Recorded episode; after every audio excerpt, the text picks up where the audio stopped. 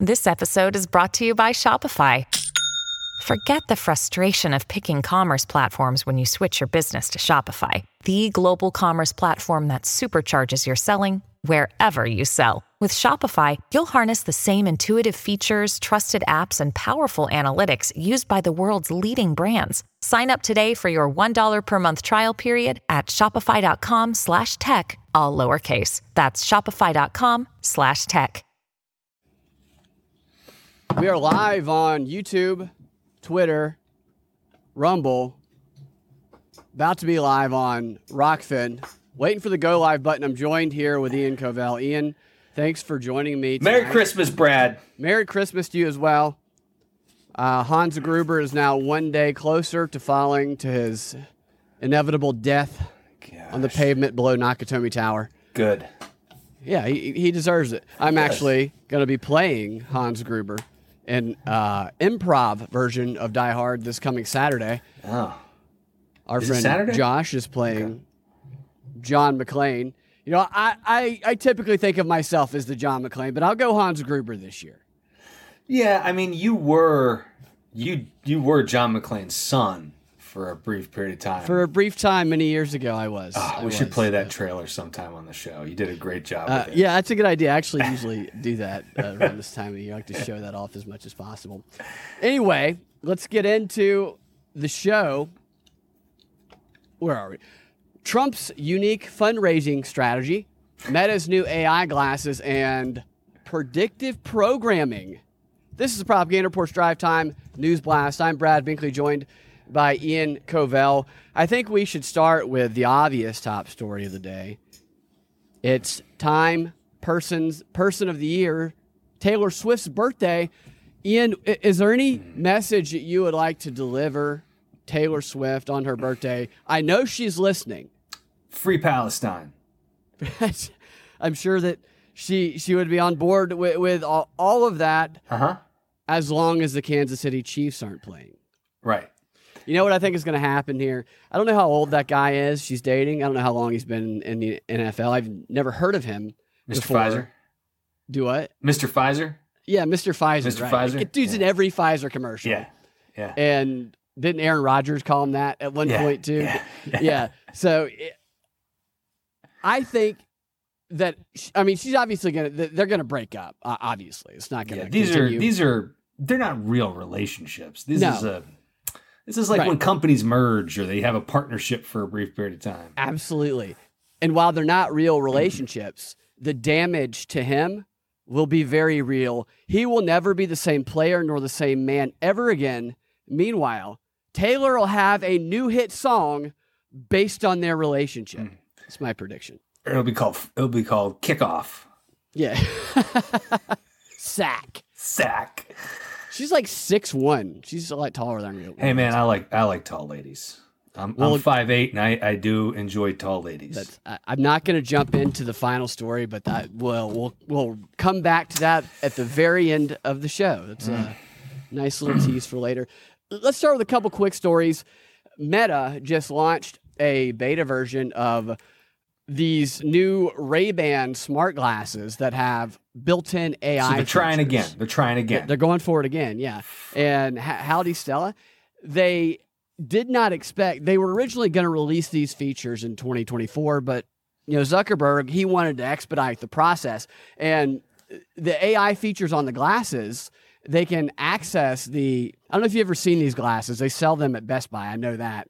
But they have a camera, a little tiny camera. You can just record stuff with it, sees what you see. And so the AI accesses that camera, and it's looking at the world through the same lens that you are. And it interprets information based on using generative AI. And one example of what the feature can do, according to this article, one of the testers, using a voice command, asked his Meta glasses. He said, "Hey, Meta, look at this and tell me which of these teas is caffeine-free," as he stared down at a table with 4 packets of tea that had their caffeine labels blacked out with a magic marker. Okay. And so he said that the the glasses. He heard a little click because they have to take a picture of what you're looking at very quickly, and then it analyzes the picture as opposed to actually analyzing, you know, you get what I'm saying. Yeah. Just the image. For some reason, snaps a picture, and then it analyzes all of what it sees, and it told him the tea that had the caffeine in it correctly. It said in a voice, because it uses a voice response, that the whichever Carmeline tea was likely caffeine-free. And it did it by reading labels and making judgments using the generative AI. Like it was, I guess, looking at all... Are you calling it degenerative AI? It should be degenerate AI, but generative AI. Generative, okay. Generative AI, yes. Degenerative AI. Degenerative AI. Yeah. Mm-hmm. And this would be a very helpful feature for anyone who has all of the caffeine labels in their tea blacked out. Mm-hmm. You know, they can get you some of those glasses. Yeah, no, seriously, because I need some. What I need this technology for is for magic tricks. I needed to like help out with shell games and card tricks, and that's the first thing I thought of is I'm going to get these glasses and I'm going to screw over street magicians. They're going to be so mad about. So mad. Yeah. Well, pen and tell. Meta, tell me what card. Where's my card? But the challenge is though that it apparently makes stuff up, just like the AI. Chat GPT and stuff. So you might be like, which card am I holding? And it might be like the 13 of hearts. It's something that's not even there. And it did that. And they did an experiment where this guy, he was looking at a bowl of fruit or something. He's like, Meta, what's in this bowl of fruit? And it said all of the things in the bowl of fruit and then made up like 3 or 4 other things in the bowl of fruit. So it's a liar. It's a liar. Piece of shit. Right. And in the same context, like in the same paragraph, it had just talked about how beneficial these glasses might be to people who are legally blind because it can tell them what they're seeing, or it could tell them lies about what they might be around, you know? I don't know if that's good. It's too tempting. What's in front of me? It's too tempting for this AI. Absolutely. It's going to say, "What can I walk safely across the street?" And be like, yes. And it's like, coast is clear. Train tracks. You just walk right out in front of them.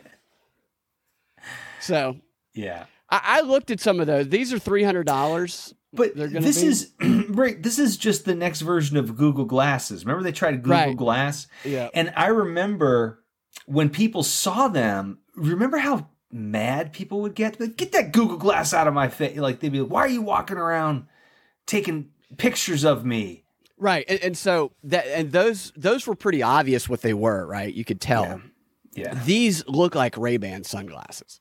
They're getting better at masking them. But if you look at them, I'll bet if you see them in person, they're slightly thicker than they should be. Yes. And it's going to have that little, you'll see the little dot. You'll see the lens. You'll see the red light. Yeah, you'll see the red light come on. Are you recording me? No, I just like to have sex with my sunglasses on. Yeah, totally. I don't work for Pornhub. Yeah. So the article is talking about how this is kind of the future of mass surveillance, where everybody's always. Well, we'll know because it'll be all the greasers. Right.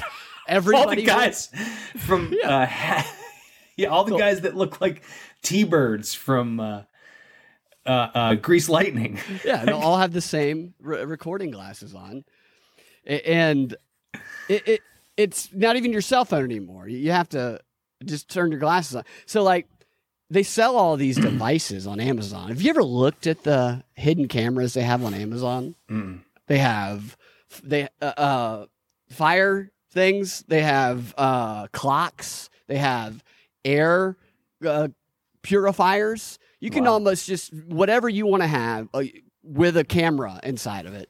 Just type that into Google, and you'll probably find some product like that. They have pins. I mean, some of them are way too obvious. Like they actually do have a bright light on them, and they don't look like a normal clock. But some of them are very, very discreet.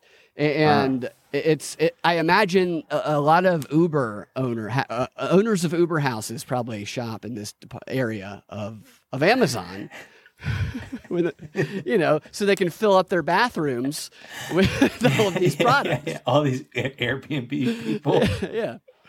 You know, I ran cross-country. The guy who founded Airbnb went to my high school, and we ran cross-country together. And Mill Creek? No, Brookwood. Brookwood. Yeah. And I don't remember him.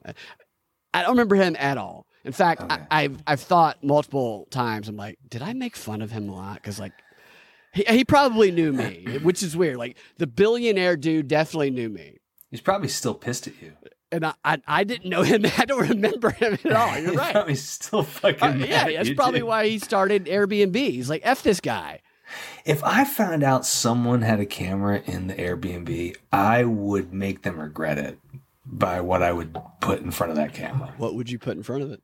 Oh, I don't know yet. I mean, I'd have plenty of time to think. We'd go to a bar. We'd grab some drinks. We'd write a list of things we'd do. Yeah, absolutely. Right? So, yeah. I mean. Dude, exactly what you do. Like, so when we stage a murder, we like fake a murder and stuff, all kinds of crazy shit, satanic rituals. Right. That's when these scammers call me, and I know that they're calling, and they'll say something like, well, you're going to go to prison. We're the IRS. Give us money. What I do is I mess with them. And one time, because they had called like 3 times in a week at one point. And so one of them, I answered the phone, and when they told me I was going to get arrested if I didn't pay them immediately, the IRS, they said they were, I immediately started crying and said I was going to kill myself.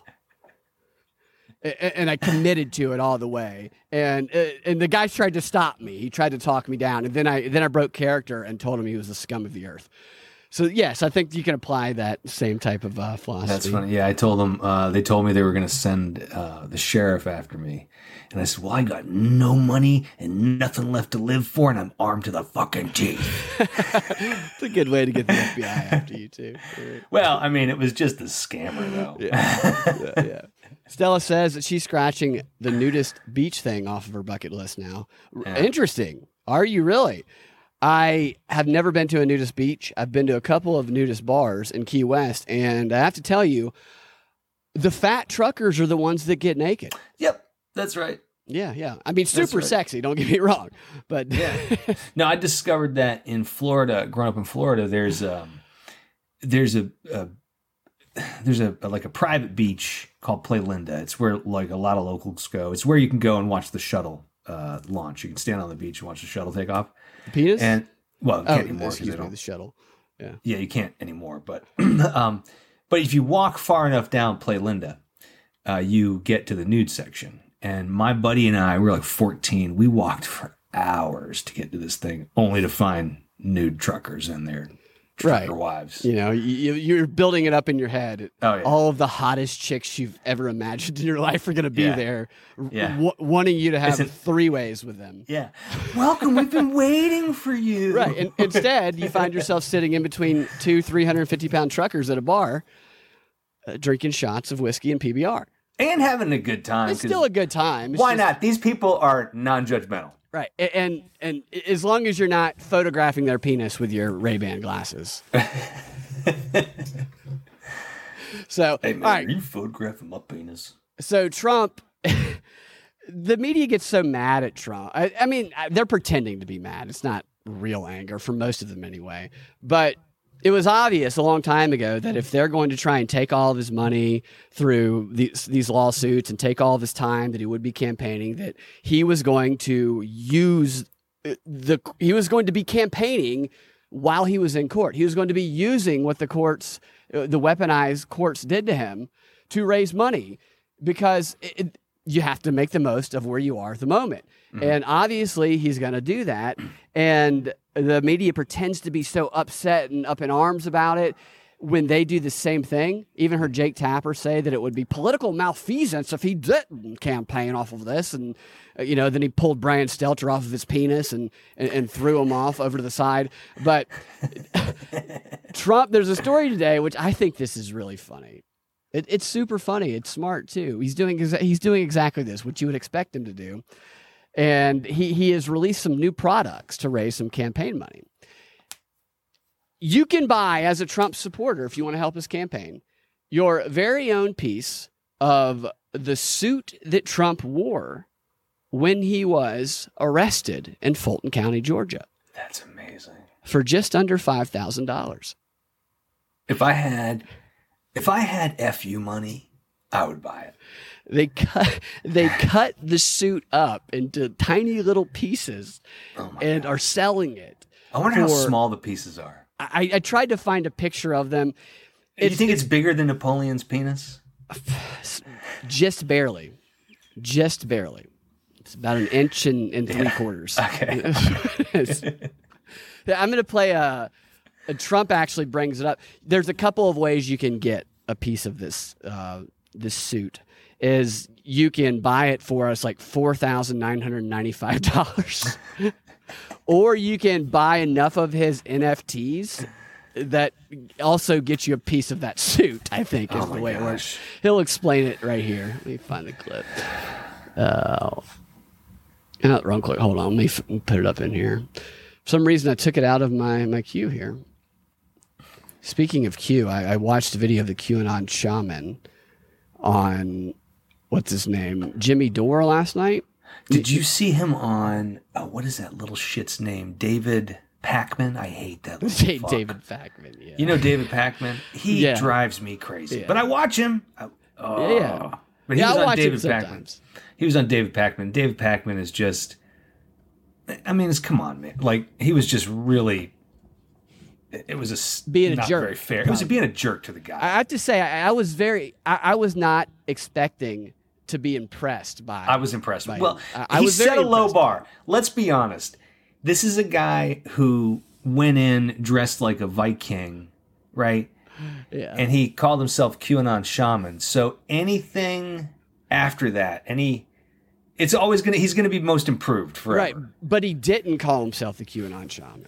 You're right. That's right. So, like, he clarifies that right up front, and then he's got his campaign talking points down. He has some ideas that are pretty good, and he's pretty polished in his message. And he doesn't want any money. He wants no money from anyone because Jimmy Dore was like... Jimmy Dore was won over to him.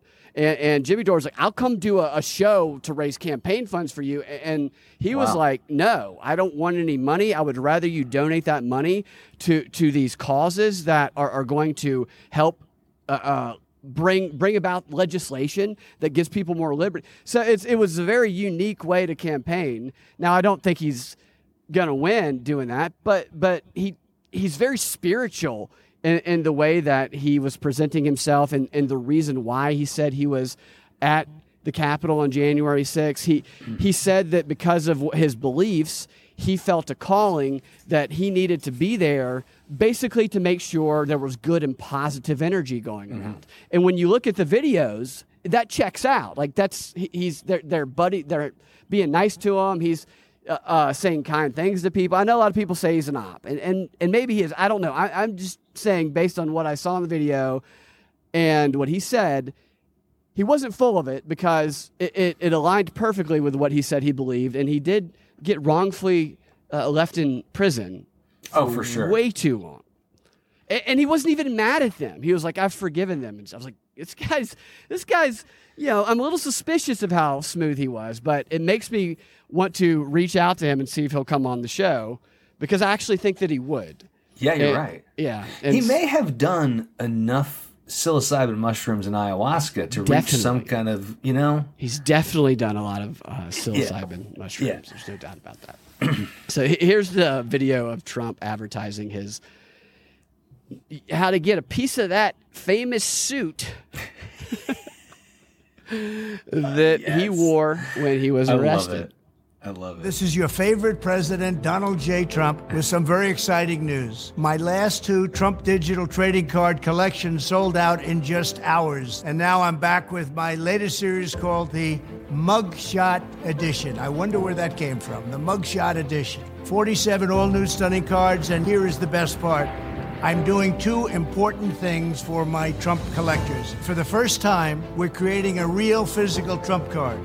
Purchase 47 digital cards, and we'll mail you a beautiful trading card. 47. It is an authentic piece of the suit I wore when I took that now famous mugshot, and it was a great suit. Believe me, a really good suit. He doesn't have it anymore. You know, he immediately cut it up. It looks exactly like the one he's wearing right now. Yes, I love this image on screen here, which I think that I don't think. Well, maybe Trump did this. Actually, he did do it. I know. And the mug shot, I've often wondered. He looked in the mirror in the bathroom. Absolutely, they practice so many different expressions. He was probably excited to take it. Yeah, I think he was too. You know what I think he was doing? I think that he was trying to win over minority communities with that mugshot. Did he make his own hand tiny? Yes, he does look like he has tiny hands sometimes, for sure. Yeah, he does. In that image, he does. So the image on screen is Trump. It could be forced perspective as well, but yes. Yeah, right. And it's not, you know, they put it in your head. You're primed to see it that way. Yeah. Half the screen, he's talking, he's delivering this message, and the other half, you see the mugshot kind of in a maybe small little, you know, headshot type size, and then there's Trump standing next to the mugshot, giving his tiny thumbs up, and he's wearing the same suit in all three images. He's literally selling the same suit that he's wearing for $5,000. So funny. JC, happy birthday! It's not December 25th, but. Whatever your birthday is, JC, in the chats, happy birthday. Let's hear the rest of Trump's message here. It's all suit, believe me, a really good suit. It's all cut up, and you're going to get a piece of it. I'll be autographing some of them. A true collector's item. This is something to give to your family, to your kids, and your grandchildren. With the purchase of 47 of the Trump digital trading cards, you will also be invited to... That rendition of him, that artistic rendition of him is... very favorable. This is an AI photo of Trump that is very favorable. You're right. He looks like he's... He just had an AI do this. Yeah. He looks like he's maybe 55, 57 there. And I have no idea who those two people... And so it's like Trump is facing camera, right? And it's like he is the referee of like a chess or maybe an arm wrestling competition. Yeah, those two are about to arm wrestle. Yeah. And Trump is pointing towards the camera, and it says, purchase 47 digital cards, collecttrumpcards.com, 47 for the 47th president, I'm presuming. And then these other AI images of, I don't even know who they tried to make these people look like. But, yeah, I couldn't tell you. Stella says, is Trump telling us something? Is he, in fact, virtual? Perhaps. We could have a virtual Trump and a robotic Biden. Because I know Elon Musk showed a video of a robot today that he I don't even know the backstory of the robot. I just saw the video, and I was listening to Scott Adams talk about it, and I can't. Scott Adams made a great point, and I can't not think about it this way. He was like, "This robot walks exactly like Biden does," and it does. It walks exactly as slow and fumbling as Biden does, probably because it weighs 2 tons. Biden. So you think Biden has robot legs? I think that maybe he has robot legs, or I think he takes very tiny steps because of a fear of falling down. Oh, and the robot takes kind of tiny steps. No, it's. You don't think it's that? No, I do. I mean, it's just the amount of methamphetamines that he must have to do. Dude, I mean, pump him up, dude. I mean, Hunter is his dealer, most likely. Oh yeah. Which they did. They did move forward on the impeachment thing, but that's. You know, gosh, obviously. I don't want to get sidetracked, but I loved the Hunter press conference today. I have the video. We can watch some of it later. I haven't watched it. Oh my god! So he's a victim. Of course, he's a victim. He's a painter. He's a victim. He was a victim of revenge porn, and he was just protecting all of those underage girls he filmed having sex with him. Right? Yeah, yeah. And they should arrest everyone who has watched him do those inappropriate things with maybe underage girls. They shouldn't arrest him. They should arrest the people who watched it. The revenge porn laws. I don't know if I've talked about this on the show, but there have been a couple of attempts to charge people under revenge porn laws, one in Arizona, and then there was talk about doing it to Marjorie Taylor Greene, who showed it in Congress. Right. And under the law, they would get arrested and potentially face jail time, while the person who actually made the video, Hunter, would be scot-free. And this is why I tell people, delete the Hunter Biden laptop information from your lap, from whatever computer you might have it on. Because they'll come after you under revenge. They can't arrest all of us, Brad. Well, yeah, I guess that's true. That is a great picture of Trump there. So well, let's see the last of his message here. Join me for a gala dinner at my beautiful Mar-a-Lago, my home in Florida. You've perhaps heard of it. So I don't know if that was the whole message. That's the one I could find. You can search Trump $5,000 suit or Trump website or just be very specific about what you're searching, and it won't show up.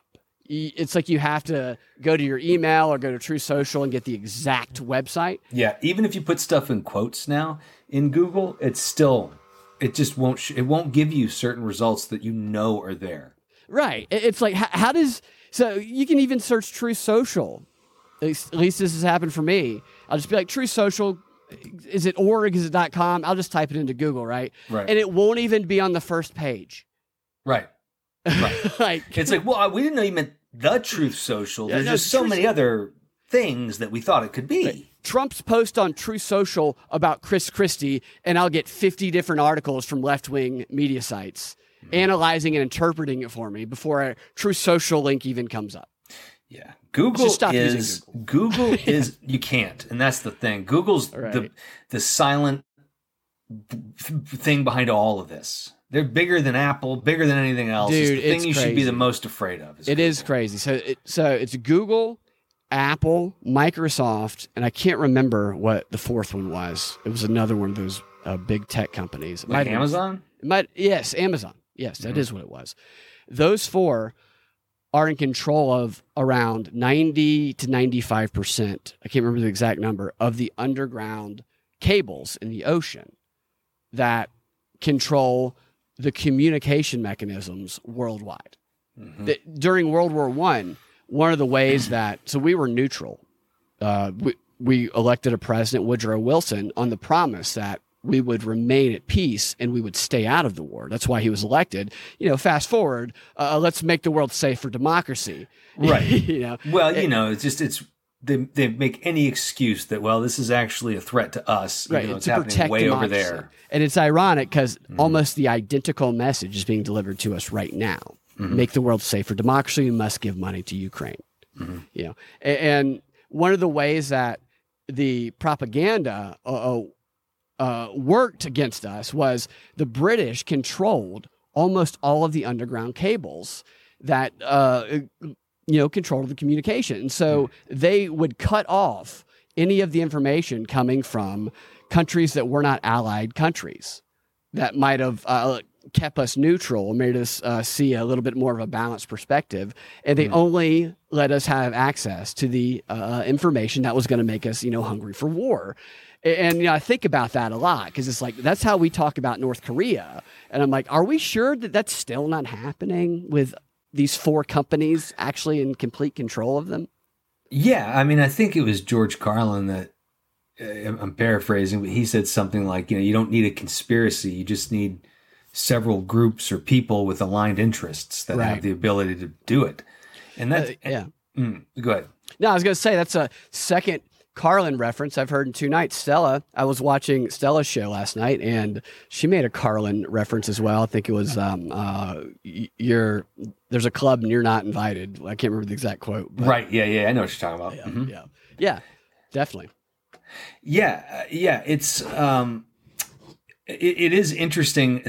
I do believe, of course, they're manipulating it. And you know, when I think back to what life was like growing up in the 80s, even the early 90s, you know, when I graduated from high school, the internet kind of existed. It was mainly chat rooms. And then in college, there were websites, but there was no Google. You had to know the address to the website, right? In order to get there. So we actually were not nearly as, you know, most of my youth, I was not inundated with the kind of information, the volumes of information that I am now. Dude, it's so overwhelming. It's overwhelming. It's overwhelming. And you get addicted to it. It's also consistent in a lot of ways. Because you get addicted to it. You know, what they count on is they know that as humans, We'll get on there and start. You're human? Are you? Oh yeah, yeah. No, we're humans. Definitely. Keep going. I'm sorry. Yeah. They know that as transhumanists, that we will feed off of negativity. Right. It's why my YouTube suggested playlist is like, you know, people fighting. You know, dash black cam people stuff. Fighting white people, and I watch this guy, Black Conservative Perspective, and he's always got angry videos, you know, making fun of leftists. Right? Yeah, and it just keeps. It's just all of it. It's just, it keeps on coming to me. I'll say this about Twitter. Maybe it's because of who I follow. While there is mostly a steady stream of things that lead to a little bit of anxiety. They do show me a lot of dog videos, which always. Yeah, I do get some cat ones because I subscribe to a lot of cat stuff. I like watching the ones where the cats and the dogs are buddies. They're like playing and laying on each other, and I'm just going, how do they do that? They grow up together. Yeah, that's what it is. Yeah. Or you'll have the occasional one where it's like a dog and a bear, and it's like, what? My older cat, he's not into like rubbing his belly, but the little guy that I saved at 4 weeks, I'm touch him, wiggle him around. He doesn't care. Yeah. Yeah. That's cool. Yeah. There's this video of this guy. It's probably like a TLC thing years ago. He like rescued this bear when it was a baby and it just grew up with him. Right. Uh-huh. And the one that I remember, the video I remember, the guy was talking about his relationship with the bear, and it was showing, and the bear's just massive at this point, right? And he's playing with it, and he's like, it was gentle with me, and he comes over on Thanksgiving and shows a video of his family around just eating. So the family's at the table, and then the bear is inside the house at the kitchen counter on the other side of the table, just ripping a full turkey apart. I mean, just shredding it apart. And everybody's just eating normally, right? And the bear is the best man of the guy's wedding. He's like, this is my bro, you know, he's the best man of his wedding. And you see the bear at the wedding, and I'm like, man, that bear is like, one, you get it a little too excited during playtime, and your brother-in-law has his arms ripped totally off. They're scary as shit. Grizzly bear's a scary, scary animal. I remember Ask Jeeves also. Yes, they're very. Oh, yeah. Ask Jeeves. I think that was one. Was that the same one where you called and actually talked to a person?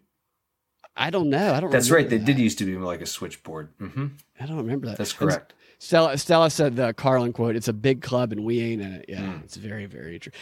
I wonder what someone like Carlin what his commentary on the state of affairs today might be.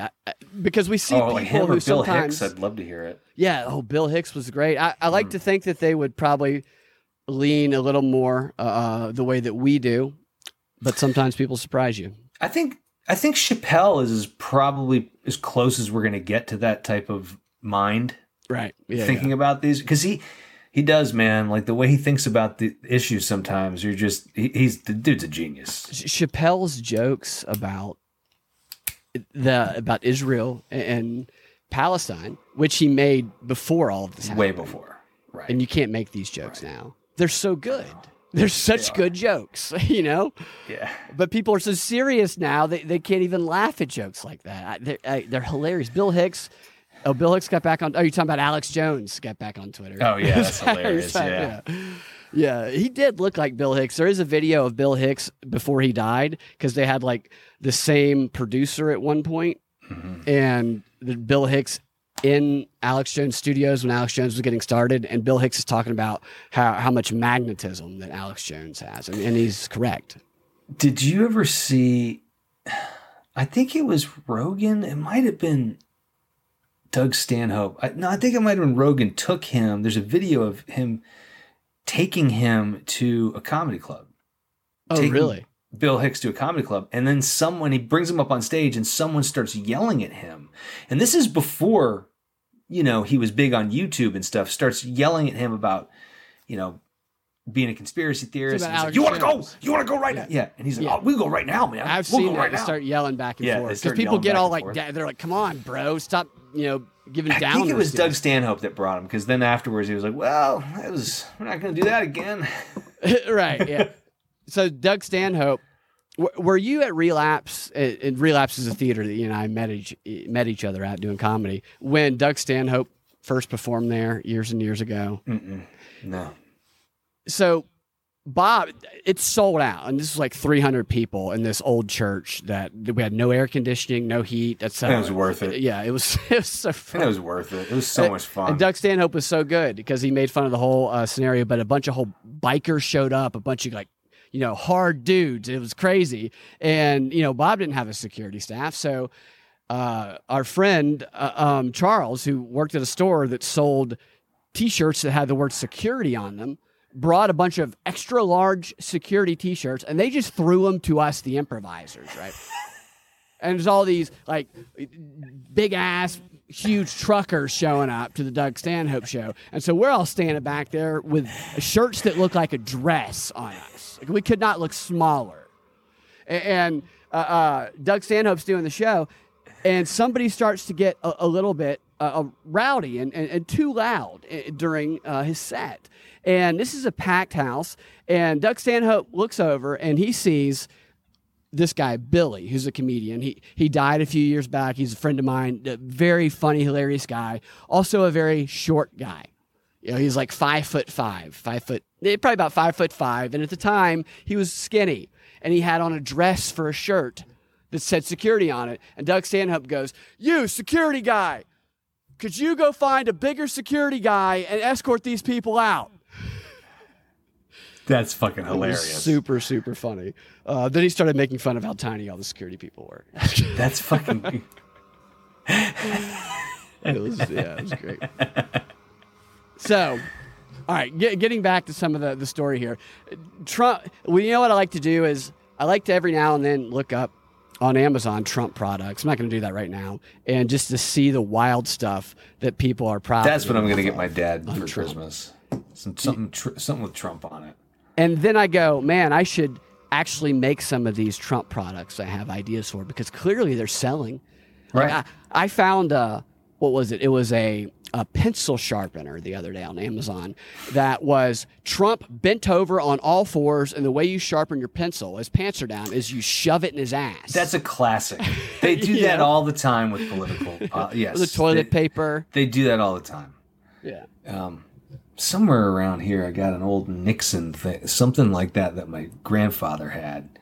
He's got like a watch with Nixon's eyes go back and forth. Oh, like yeah. I'd like to make one that is like, it's like Jake Tapper and you know, Brian Stelter's got to be involved, obviously. And every time Jake Tapper sticks his penis in Brian Stelter's mouth, you hear, "Breaking news, breaking news." You know, something like that. Here's a story that I thought was interesting. It is this mayor in Boston. I don't know who this person is, but she apparently arranged a Christmas party for people who had been elected to the Boston City Council. There's 13 of them who are on the city council, for the minority ones, a non-white Christmas party for the Boston City Council. So excluding 7 of the 13 members, and this was called, it says, an invite concerning the Boston mayor's holiday party specifically called for electeds of color was mistakenly sent by an aide to all members of the Boston City Council. Of course. Yeah, maybe it was always mistaken. Maybe it's always a mistake from an aide. It's never intentionally sent because of they were upset about it. But then that was followed up by an apology email saying that not everyone was supposed to get it. And let me show you the actual message. I personally don't care about it. I don't either, but I sure would like to go to an event they told me white people couldn't go to just to be a pain in the ass. Well, here's what it says. On behalf of Mayor Michelle Wu, I cordially invite you and a guest to the electeds. I mean, it almost sounds like electards, the way she read that. Electeds of Color Holiday Party on Wednesday, December 13th. That's today at 5:30 p.m. at the Parkman House. And, yeah, the Electeds of Color. So it doesn't even say non-white. It's obviously does imply non-white, but who cares? Pronouns in the fucking.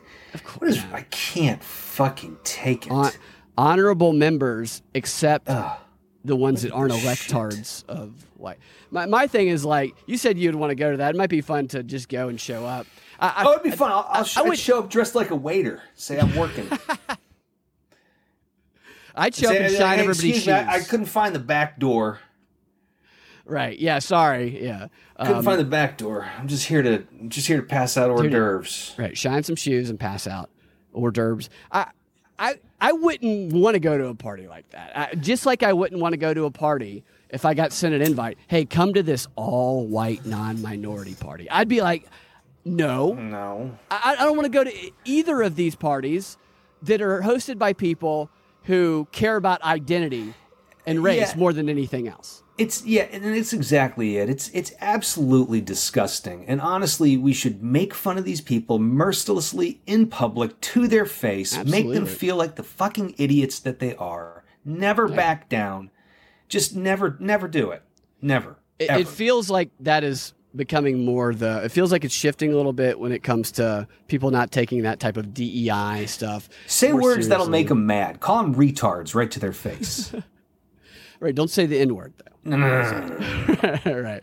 That word's too powerful. But also, though, if that's what she wants to do, that's fine. Like, I support her right to have a minorities-only party. That is her right to do that. Do you think now she's got a couple of email lists set up so that she's got her white friends, her racist friends, her racist friends are over here, and then her of color friends are over here, right? And she's always explaining her racist friends to her of color friends, and so me personally with this, I don't even do all white, clothes in the washing machine. I put all the colors together, They have to intermingle. Not me. I wash all my white clothes first. They get the best dryer sheets. The white best clothes. Dryer sheets. All my white clothes get the best dryer sheets. The rest of them, some of them I throw away. I don't even wash all of them. Some of your colored clothes. Yeah, I just throw them away. I don't even wash all of them. Use them to clean up the the cat mess on the floor. Yeah, stuff like that. It's ridiculous. Gosh, this is so stupid. And this stuff has been going on for so long too. The identity. I mean, obviously, it's something the race you can find in books. Dating back a 100 years, based on what I know, but probably even further back than that, where it's just like any time we need to get people to fight and stop thinking and working together, let's just racism. Let's just inject that. This only exists among the elites. Regular fucking people don't give a shit. They don't care. Regular white and black people are getting along all the time. Every day. Right. They're in love with each other. They live next to each other. They work together. This is a fake issue. Right. Yeah, it's totally fake. And it's one that they have to work hard to put out there. Denver Attaway on Rockfin says Boston is one big Department of Defense psyop. But in what way? Elaborate on that, being a psyop city. I mean, I definitely believe it, but in what ways? I'd love to hear about that, Denver. So that happened today, and she's getting a lot of stuff. But I say support it, whatever. If they want to do it, they want to do it. I don't want to be there, just like I don't want to be at a Klan meeting. Do you think up here it says one white council member said, called it? Do you think he called it divisive or divisive? What kind of white person was divisive? It? Divisive. I think one of the people quoted said, one of the white guys said, I'm not easily offended. I don't care. I don't think anybody cares. I think that there's probably people that have parties like this. I mean, there's a small group. This is all part of the never-ending Marxist progressive revolution. They just want to continue to do things that might get a reaction. This didn't. This wasn't really one that got the reaction they wanted. Yeah. They didn't accidentally send this to all the white people. No, they intentionally sent it to the white people because they knew it would become a story. No, they wanted the attention. They always have a camera. Right when they're about to get beaten up. Right, they're like, what? And they're like, what people are allowed at this party? You ask your Meta glasses, and they say everyone except the white people. How many races are at this party, Meta? And then it just starts making up races. Yeah, brand new races. Yeah. And, what should we do to white people? And then it goes on just a long diatribe with very specific details about what to do. If we can't even get to in this show. I do have dietary restrictions. I can't eat racism. What's up? Think, Change, Repeat. How's it going? All right.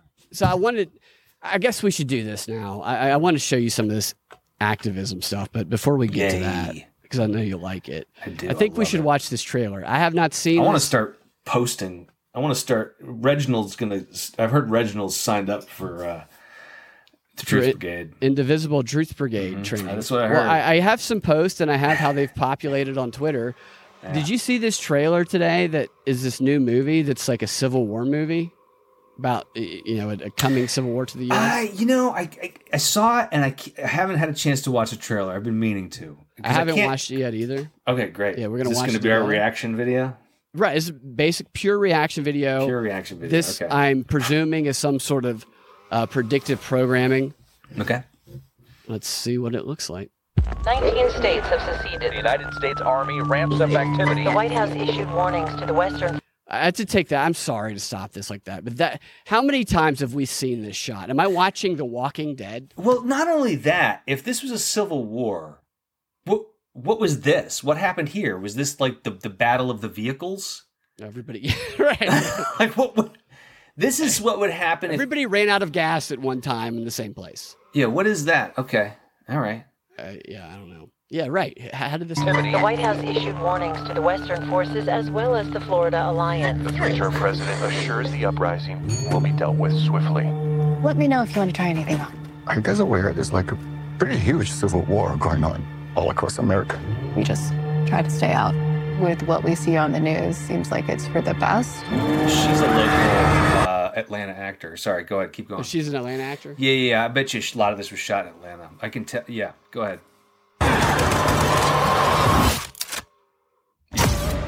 Citizens of America, the so-called Western forces of Texas and California.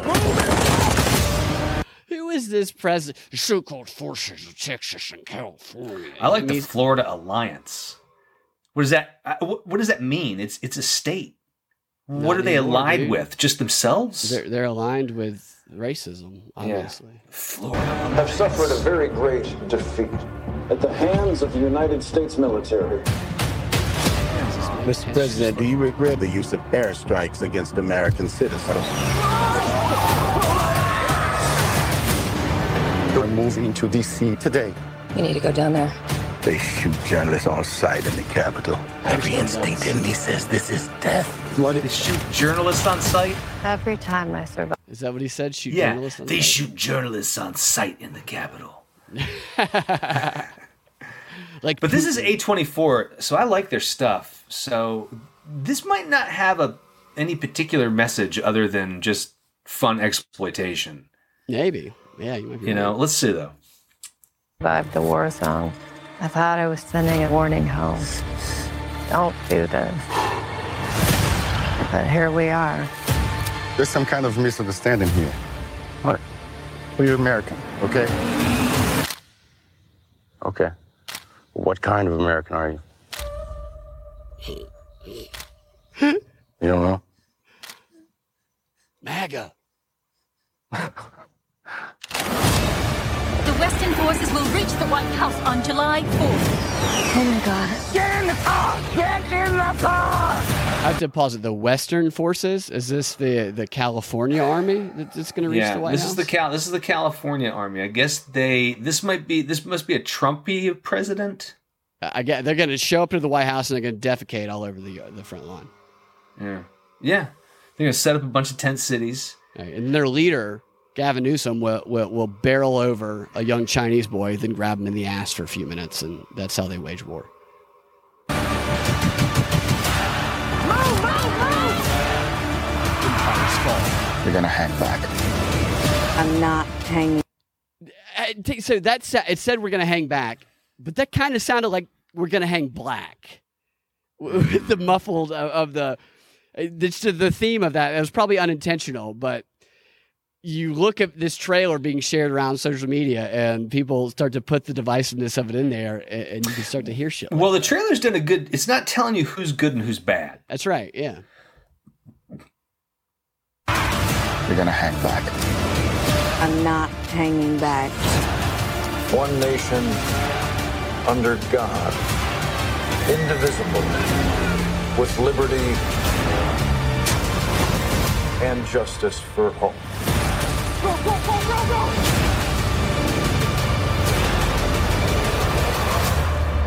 God bless America. See, I would have preferred it if the bad guys looked like Antifa. Purple hair, lots of nose rings. Molotov cocktail in their hand. Having a lot of trouble getting into their tanks. Right, unable to really, manage. Can't really lift themselves up, can't hoist themselves up. Yeah, protesting things like Cop City that they demanded. Uh-huh. That looks interesting. It looks interesting. I feel like probably I think they are going to do a better job at balancing things than most based on that trailer, but the way they portray the president, I think, although a Southern president isn't necessarily a Republican, I should say that.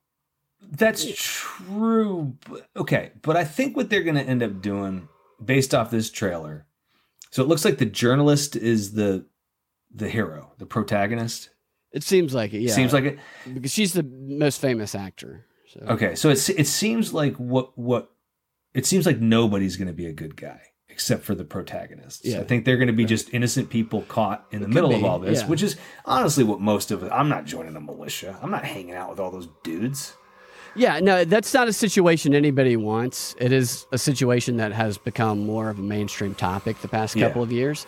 And movies are made based on popular culture and what people recognize. People have insight to that. Good ones are anyway. So it's not necessarily that this is predictive programming and that it's going to cause this to happen. It's like it's a back and forth ebb and flow, and the writers and creators, in my opinion, where they see it and then they create it and then people see it, and it's a matter of the way people respond to it, and which I think a lot of that response is going to be determined by the media that they consume that tell them how they should respond to it. Well, and what makes this bullshit is there's no way the Western Army could advance because there's no guns in California. Right, yeah, right. So they're going to show up with their bobby sticks. What are they going to show up with? Bobby sticks and crack pipes. Stella says there's a crapload of AI video in there. What was AI that you noticed? Yeah, that's interesting. Go back to I believe it. We'll go back to Denver Attaway real quick. He did elaborate on what we were talking about earlier. Right. So it's MIT, Cambridge, Harvard, research at Harvard. That's a great point. I didn't even think about that. That's Boston. All those Ivy League universities are up there in Boston getting the DoD funding. And they do a lot of the like DARPA and other stuff documents that I find all the time related to the government come from those institutions. And it's a great point. I didn't think about that. Stella said in the back. Yeah. And I think that's going to be seamlessly put in to backgrounds, I think. And I don't even know that we'll. Stella, you notice that stuff because you watch that stuff closely. But most people aren't even thinking about that stuff. They'll just slowly kind of work this AI stuff in to where maybe everything's AI and we don't even know it. Who knows? Maybe Joe Biden's an AI, decrepit AI. I think if Joe Biden wants to get out of this impeachment possibility, he needs to become a trans woman right now. That is the solution. Right, and then Hunter does it too. Whoever plays that card first wins. Right, and then Hunter does it too. And then if the two of them do it, you know who else is going to do it? Donald Trump. Donald Trump's going to do it. Yeah, he's going to have to because he doesn't want to be upstage. And he'll be a classier lady. I think a different kind of lady. Classier. He'll be strong, like, I don't give this powerful vagina to anybody. I don't just this vagina. I'm a virgin. I have a chastity belt. Looking for the right man to pop my cherry. And then he might even show up in a wheelchair. I'm higher on the intersectionality ladder. I'm a crippled, beautiful woman. I was shot by Joe Biden, but I'm still beautiful. All right, let me show you some of this. I talked the other day on the show last night. I showed a couple of the indivisible activism messaging that they send out. a little bit of background. I talk a lot about on this show, and I have for years, these indivisible activist groups, which are all over the country, and they're promoted from the top down, very much so. They come straight from the government and mainstream media, but they pretend to be grassroots activists who brag about having people in every precinct of the country. And I would go to their online trainings and subscribe to their stuff, and they would send me exact talking points to share. And then they would say, but customize it for yourself. But when they say that, what they would then do is they would say, here is this, the one, they would give you the entire message that you're supposed to share. And then they would give you, right here, enter your personalized part. And it'd be like one sentence. And then right below that, it would say, here are your options for personalized parts. So that's how they did all of that. And they would try and minimize the effort that people wouldn't have to think of anything. They wouldn't have to try and figure out how to share it. It's like one-click solution is what it is. And I showed some of that last night on the show, but I want to share some of it with you again because I did a little bit more research on some of these messages. This is from Indivisible, one of their programs they're doing right now, which actually went to one of their trainings earlier today. But this one is called X Last. And it's a really bright yellow website, which I think it's interesting that they have that color there. And so this is a different one, or is this still Truth? No, this is the same. These, oh, okay. This is just connected. They're connected. Yeah. So I'm going to show you two that are connected that I got from the same email. And this one says something about X. It's time to do something about X. So this is about anything, right? Right. They want to get rid of, so this is the big protest against Elon Musk and X. And I found this to be interesting because a couple of days ago, I shared a tweet that Brian Stelter had put out that Stelter tweeted something like, he tweeted an image of Stephen Colbert looking over at the camera. It looked like Brian Stelter was there taking a photo of him. And in the tweet, Stelter said, Colbert, he will be back tonight because something happened with his appendix and he was out for a week. He will be back tonight. He's feeling better, and he's not. Then it put in quote in parentheses, he's no longer posting on X, and then it gave the time of the show. And I'm like, oh, so Colbert, his show is trying to virtue signal and tell people that he's no longer on X, but nobody cares or even knows that he's doing that. So he's having Brian Stelter tell people that he's virtue signaling for him. This is like when an Orthodox Jew has to hire a goyim to do something for him on the Sabbath, right? Yeah. But they can't. From my understanding of it, though, they can't say it. They can't go like, "Hey, turn on the air conditioner for me." They have to go, "Oh, it's really hot. Oh, it's so hot." Exactly. And right. It was just so desperate. Yeah. Hey, I can't get on X, but I don't have an audience. I won't be able to advertise this to anybody. Nobody watches that fucking show. No, he's posting on Threads, and he's getting because the only engagement he probably got on X. Threads is the worst place. Every Threads post is, I'm a trans pro-Palestine It's like watching supporter. Gay sex over there. It's all it is. Yeah, if you go to Threads, you're just going to watch a bunch of people scissoring and sucking each other off is what I feel like Threads is. And I can only take so much of that. I mean, just a couple of hours of that. Yeah, just a couple hours, 7 days a week, 365 days a year.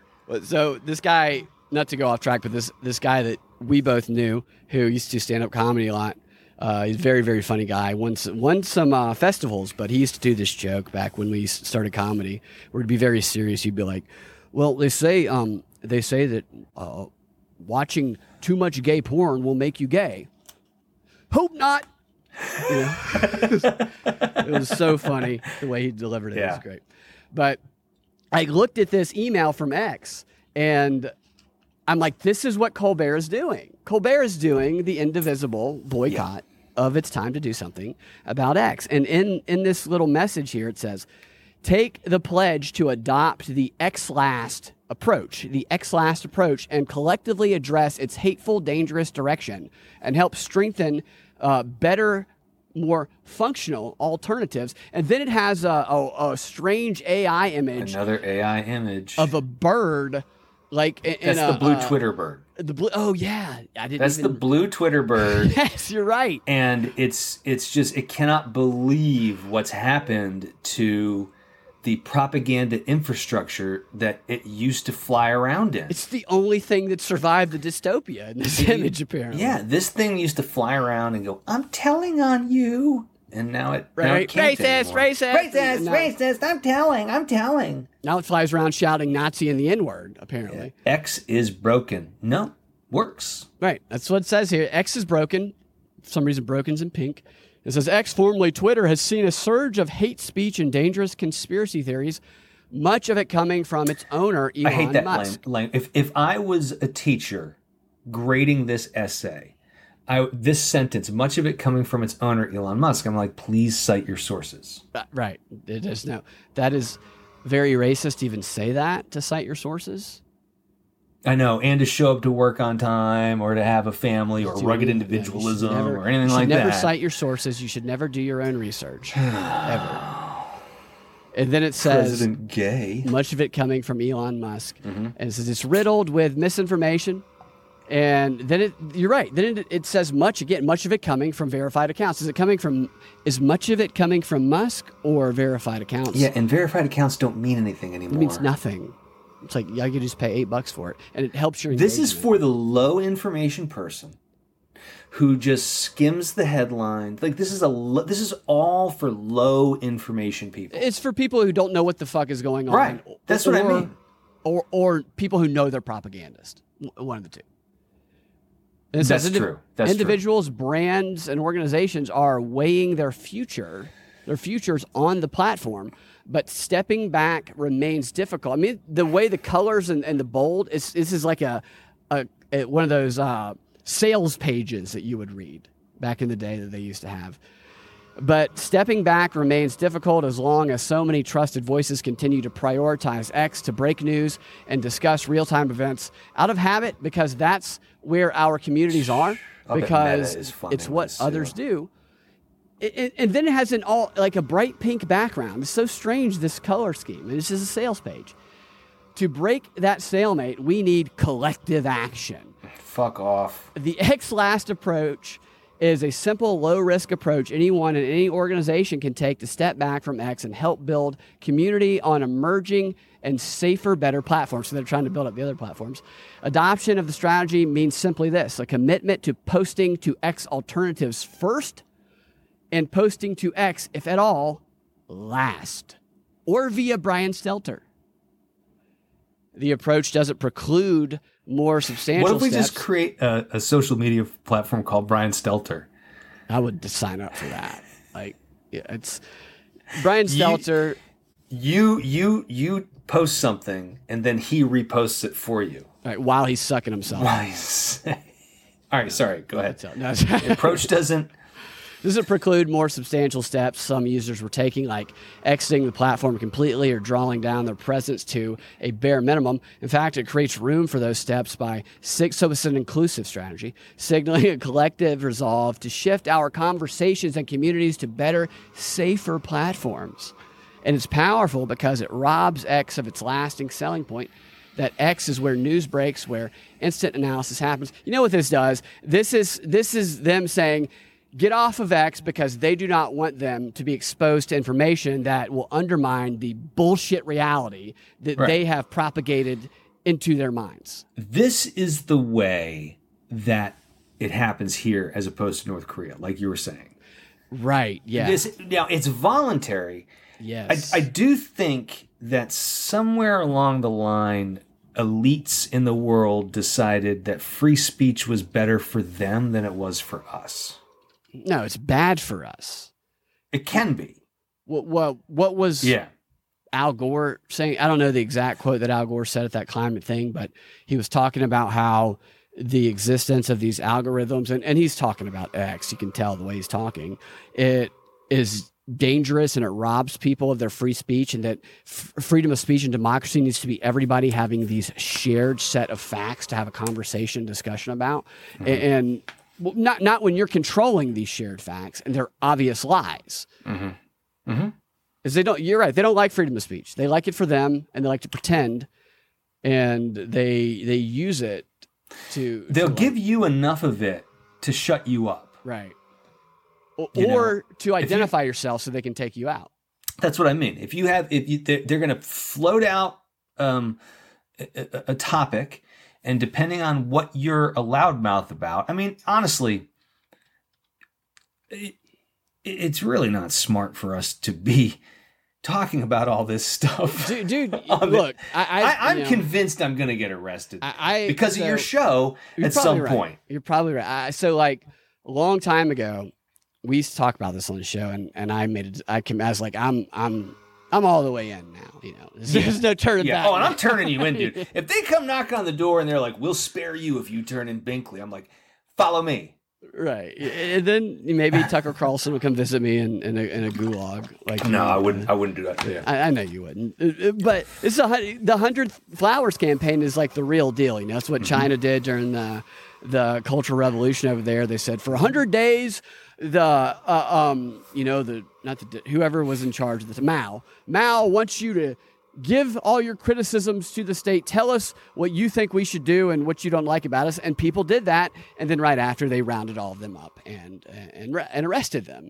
And we see now that they are using Trump's Twitter feed, anything he tweeted. Even drafts that he or whoever runs his Twitter account might have made, they're using those in the federal court, and they're asking to collect all of people's tweets who even interacted with him. I mean, this is kind of a similar but they also said that they were going to use his cell phone data. Yeah, totally. And I'm like, well, that's not going to hurt him because I'm sure he's rich enough to have an unlimited data plan. Right. It's just like... What do you mean? Can't get your own data, Jack? I doubt Trump ever uses his cell phone. He said himself. He didn't. That's one of the things I remember. Now, I don't know if this is true, but I remember him saying during his, maybe it was at one point in time, I clearly remember him saying, I've never sent a text. Yeah, I do too. I doubt people he's not tweeting himself. This is like a Trump impersonator whose job is to tweet in Trump's voice, right?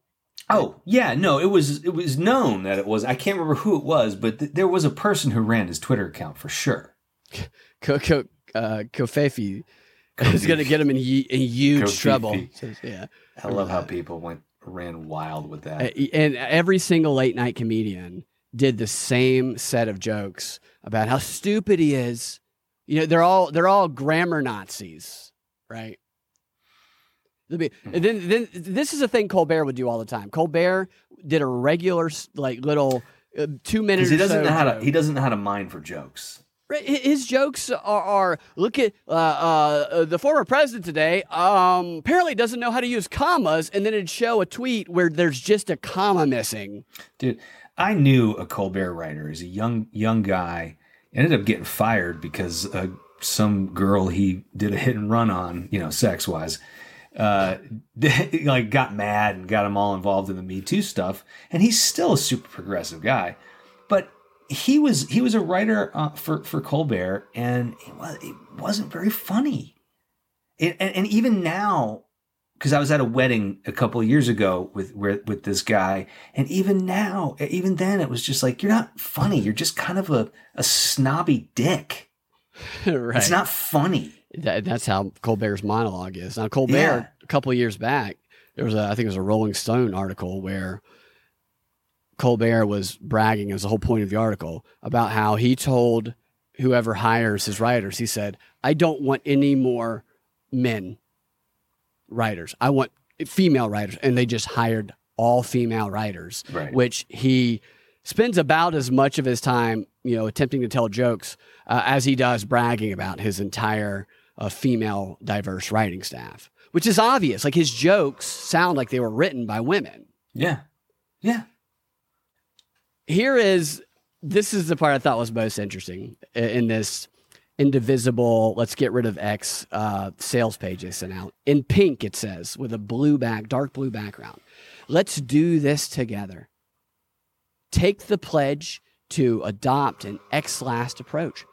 Whether you're an organization, elected official, or individual, we need you if we're going to get serious about addressing X's hateful, dangerous direction and helping to strengthen better, more functional. Here's what they're doing with this. They know that all the 20-something interns are setting the tone for all the discussions right now, right?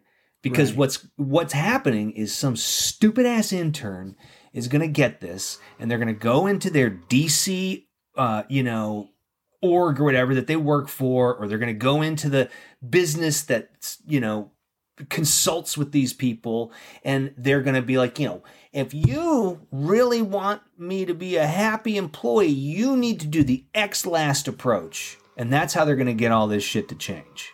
Right. Well, I mean, and any company that agrees, I think would probably collapse pretty soon.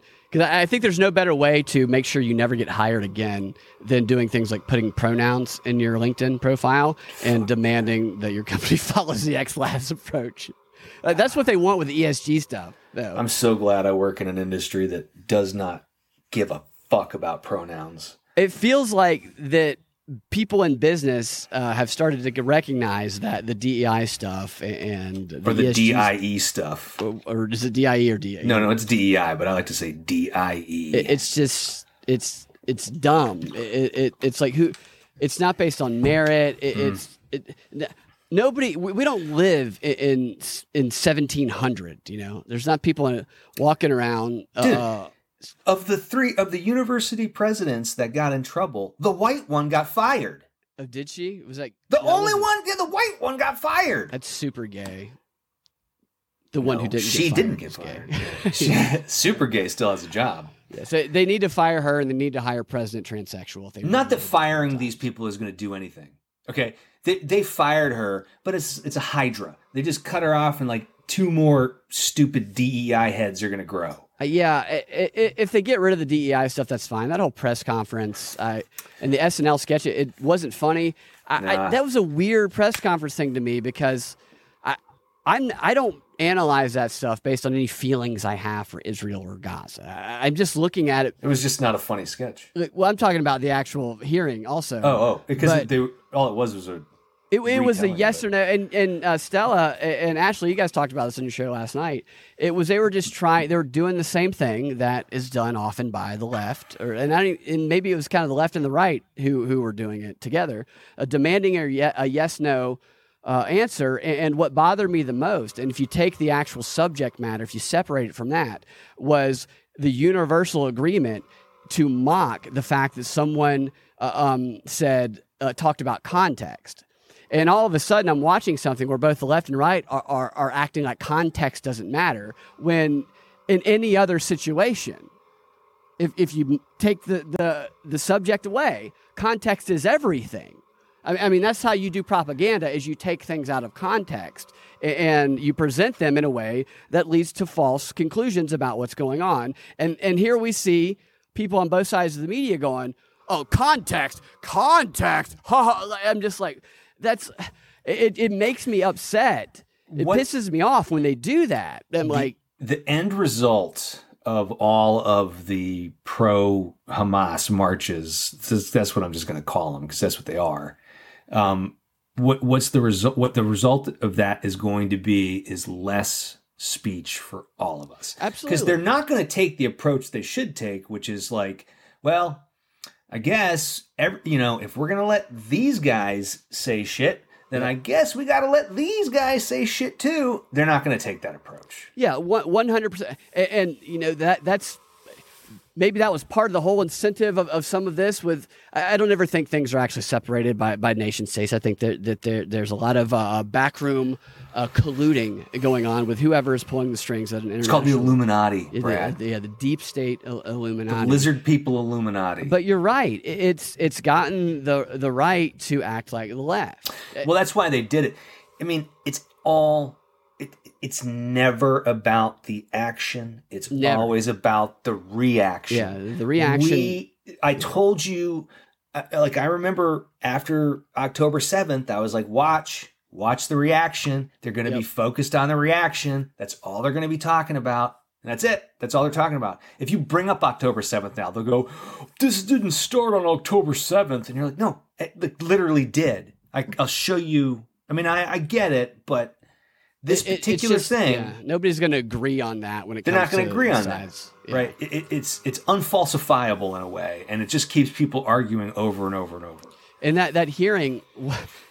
And again, I'm analyzing this as someone who is, I'm completely disconnected from the emotional aspect of Israel. I don't give a shit. I think we should stay. Look, I say I give a shit about humanity. I don't like when people die at all. I hate it. I hate war. And I think the leaders of both of these sides are bad. I think they're very bad, and I think they're manipulating people. But just looking at what they were, this is, people would probably not expect me to have this perspective on this, but the Harvard people, the answer that they were giving, when they were talking about context, and they were saying, if it's a specific threat to a specific person, that to me is exactly correct, because that's what the FBI says all the time. That's what our law here is. A threat is not a criminal unless it is it's not an assault, unless it's specific to a specific person, and that is when the law can take action. When it's broad and general across the board, this is what the FBI says all the time, and you can read the laws, then that does not reach the level of criminality. And I hear her talking, and I'm saying, okay, she is just saying that we have the same policy as the federal law in the United States. But people are like, no, F her, F that. I think where people call bullshit on that, Brad, is that all of a sudden, these universities believed in free speech. Like all of a sudden. No, yeah, no, I get all that. Yeah. You know, I'm just the way I think about it is like I try to apply the same standard to everything, and I know that that's not how political games work. Well, it'd be nice if we did do that. That would be the adult thing to do is apply equal standards, but we don't. You know, because. Like they were pointing out, critics of these presidents were pointing out, what other group of minorities would you be okay with that being chanted about? No, you're right. You're right. They would shame. They would try to ruin. They would kick them off campus. There was this kid. Stories a couple of years ago. He was 16 years old. Well, when he was 16 years old, he sent a text in a group text. Some racist stuff. And then he got into Harvard and somebody outed him. Somebody sent this in. I don't know how. Probably let him in so they could out him. Yeah. And then they kicked him out because of this text that he had sent like 2.5 years ago or something. Dude, there was a Braves pitcher who like 6 years ago maybe. So context didn't matter for that is what I'm saying. No, and I get the double standard. And I totally understand that these people apply a double standard. I'm just saying the way I analyze it is I don't apply a double standard. I try to apply the same standard. So that's the way that I perceive what went on there. With this Braves pitcher, he was one out away from a perfect game, and he was very young. He'd only been in the majors. I think it was his second year, and got to the 2 outs, bottom of the 9th, and a lazy base hit blows the perfect game. It was a perfect game. He hadn't walked anybody.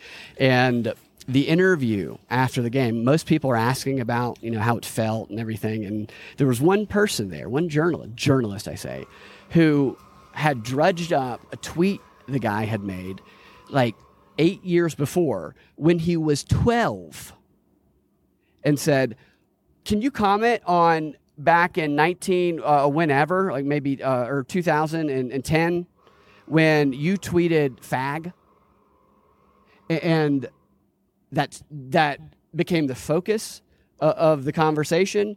And then the next week he was required to go do sensitivity training for tweeting fag when he was 12 years old. How do you not go beat the shit out of that journalist? How do you not go do that after that? How do you not get revenge in some way? It's crazy.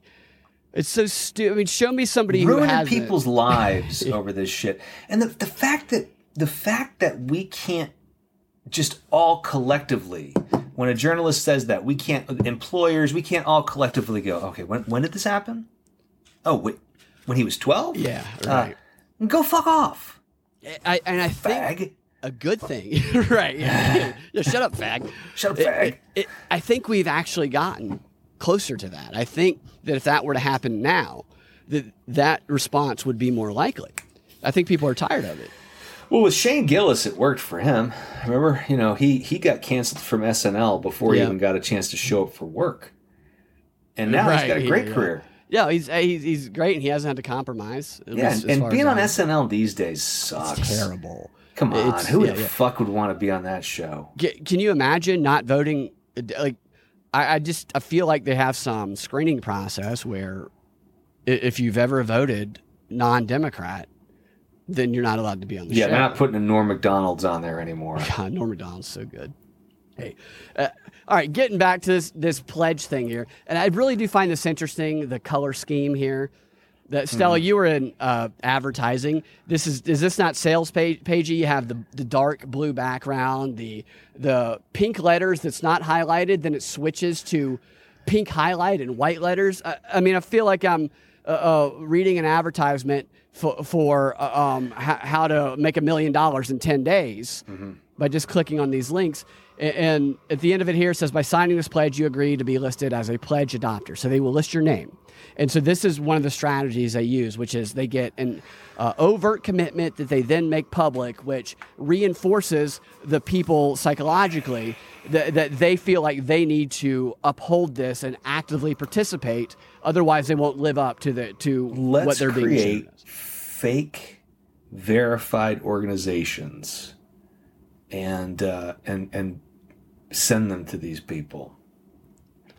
I want to sign up for this. I want to start signing up for some of this stuff. You should sign Reginald's name. Reginald is going to, I mean, it's going pretty hardcore. I jumped in this Truth Brigade Zoom training they were doing earlier, and I clicked on it, and immediately it was like, camera off. Do you want to turn your camera off? And I'm like ducking, going, yes, turn the camera off. Yeah, well, I even asked that, and then it popped up into the meeting, and on the Zoom call, it just, I guess it's the way I had my screen, but it just showed four people, and then it had a blank screen that said Johnny Blastoff on it, which is what I signed up on. I'm like, are we the only four people in here, and I'm the only one without my camera on? Then I scrolled over, and there were like 12 pages of people. Okay. And so I felt a little bit like the spotlight wasn't on me as much. I did pay attention to it for a little while, but I'm going to try and get the recording of it and maybe bring some clips of it next week. Oh, but yeah. So check this out. Now, that's one of their strategies right there. This is what I think I think this is going to trigger you a little bit. And I showed you all this last night, this page, but there's a lot more tweets to explore here. This is the Truth Brigade, quote, grassroots powered disinformation disruption page, where they have all these Polaroids of the people's stimulus. It says, stand together for global freedom. We're bigger than politics. Kids are not collateral, is what one Polaroid says. And then it says over here, welcome to the Indivisible Truth Brigade social messaging tool. It's a tool to make things easy. Folks using this software are part of a community of grassroots truth tellers, or not grassroots. This is top down. It's definitely top down. Who effectively disrupt the flow of divisive fear mongering, disinformation, both online and off. And then it says, which platform would you like to use? And these are clickable links. Okay. So I'm going to click, and I'll have to. Why isn't X last? Yeah, right, exactly. Because that's where everybody's interacting. That's why it's first. It should be last. WhatsApp should be first. They don't even have the one that they want people to be on. Fucking on here, the Meta shit. One. They don't even have it on here. I hate them. So it has X, has LinkedIn, Facebook, Instagram, WhatsApp, but no LinkedIn. Why are they on LinkedIn? Get out of there. LinkedIn is like, I didn't realize how crazy LinkedIn has gotten. Yeah. So can you see that? My boss, yeah, you can see that. I told my boss I'm not creating a LinkedIn page. LinkedIn is just, I get called white nationalist on LinkedIn by friends. I was like, no, I'm not getting on there, dude. Sorry. Yeah, yeah, it's crazy because you get called a white nationalist. Yeah, you hired me without it. Why do I need to get on there? Did he ask you to get on it? Well, he was like, well, you know, it's something. I'm like, yeah, well, you know, it's something I don't do. So I was just like, I don't do social media. They don't know about this show. LinkedIn is... I wouldn't get fired anyways. They're all hellholes, these social media platforms. Really. They're probably like... In fact, my old boss, he just moved over to another area. He sent me a video one day because he's a gun collector. And he also restores antique firearms. So he's like deep into it. That's cool. And he sends me this video of him with like this giant 45. And he's just... He's got this effigy of Obama that he built in his backyard. And he just blasts the shit out. He's filming himself, blasting the shit out of it. He's filming himself doing that. Then he turns the camera back on himself. He goes, I don't think I'm done yet. And he reloads and he blasts it more. And then he sends it to me. While we're at work, he sends it to me and he goes, hey man, what do you think of that? You think that's funny? And I go, yeah, I think it's funny. He goes, you think I should post it? I go, no. You should not post it. I said, you should not post that, dude. You'll be jailed with the January 6th. Why? You think people get upset by it? And I'm like, yes. I think the Secret Service would get upset by it. Yeah, no, I think they would come. The FBI would knock on his door, and he'd be in a cell with a QAnon shaman. But he was also the guy who's like, hey man, I got a ton of ivermectin if you need some. I fucking love this guy. That's funny, dude. I love our actor friends that like sell ivermectin, and we're not supposed to. Like they're nobody who loves them knows. Yeah, that's how they are. I know. So here are some of the posts here. What this is these are copy and paste posts that we're looking at. And it says click to customize and share. But when you click it, it just goes straight to your Twitter. It populates it in your Twitter post. And all you got to do is click share. No, and nobody's going to take the time to – they're going to think to themselves, these are my leaders. They know what to say better than customize and share. And – Here, I'll no. I see it. I so get it. When you click it, it pops up, and it's already filled in on your. Yeah. Thing. I know someone who I have suspected for a long time of doing this because all of a sudden they'll just post like 8 posts in one day, and I'm like, where are you getting all this information from? Right, exactly. And so here's one I'm going to show you that is, if you click on our democracy here, it says freedom matters. In all caps, freedom matters to me. So I don't get why right-wing pundits keep dismissing our outrage about #SCOTUS stripping away our rights. I say forcing people to give birth is criminal and just beginning speak up for your freedom #Truth Brigade. And it's not the content that I'm trying to demonstrate here. I want to show you. I'm going to copy and paste this into Twitter search, and I'm going to show you. Oh my God! It's going to be so many, aren't there? People that post it. It's going to be so many people, isn't it? It is. It's just going to be It's a lot of people. Yeah. Hold on, I got to change the. But here's what you do. Screen. Now that you know this, the one way you can beat propagandists is by exposing their magic trick. Right. I agree. Right. So there's my Twitter or X profile. Oh, that's yours. That's me right there. So I'm just gonna paste this into the search. Click enter. All right. So we can do latest here. We just go all the way.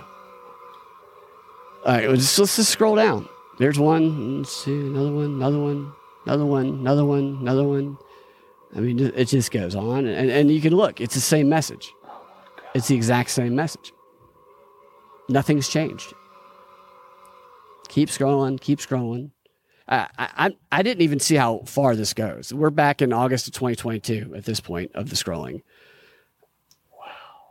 You'll see. It continues. It just continues to go. That's last year. They added a picture here. They had the same message. They just added a picture that said Planned Parenthood is killing your children. Probably how they customized it. You're thinking, yeah, it's their customization is a meme that they probably I'll bet if you go into customize, it gives you that ideas option on how to customize. Use this picture to customize. Want to customize? It? Yeah, it's your body and your future, and should be your decision along with the same message. Unless so the only customization is the images. Unless you're unborn, right?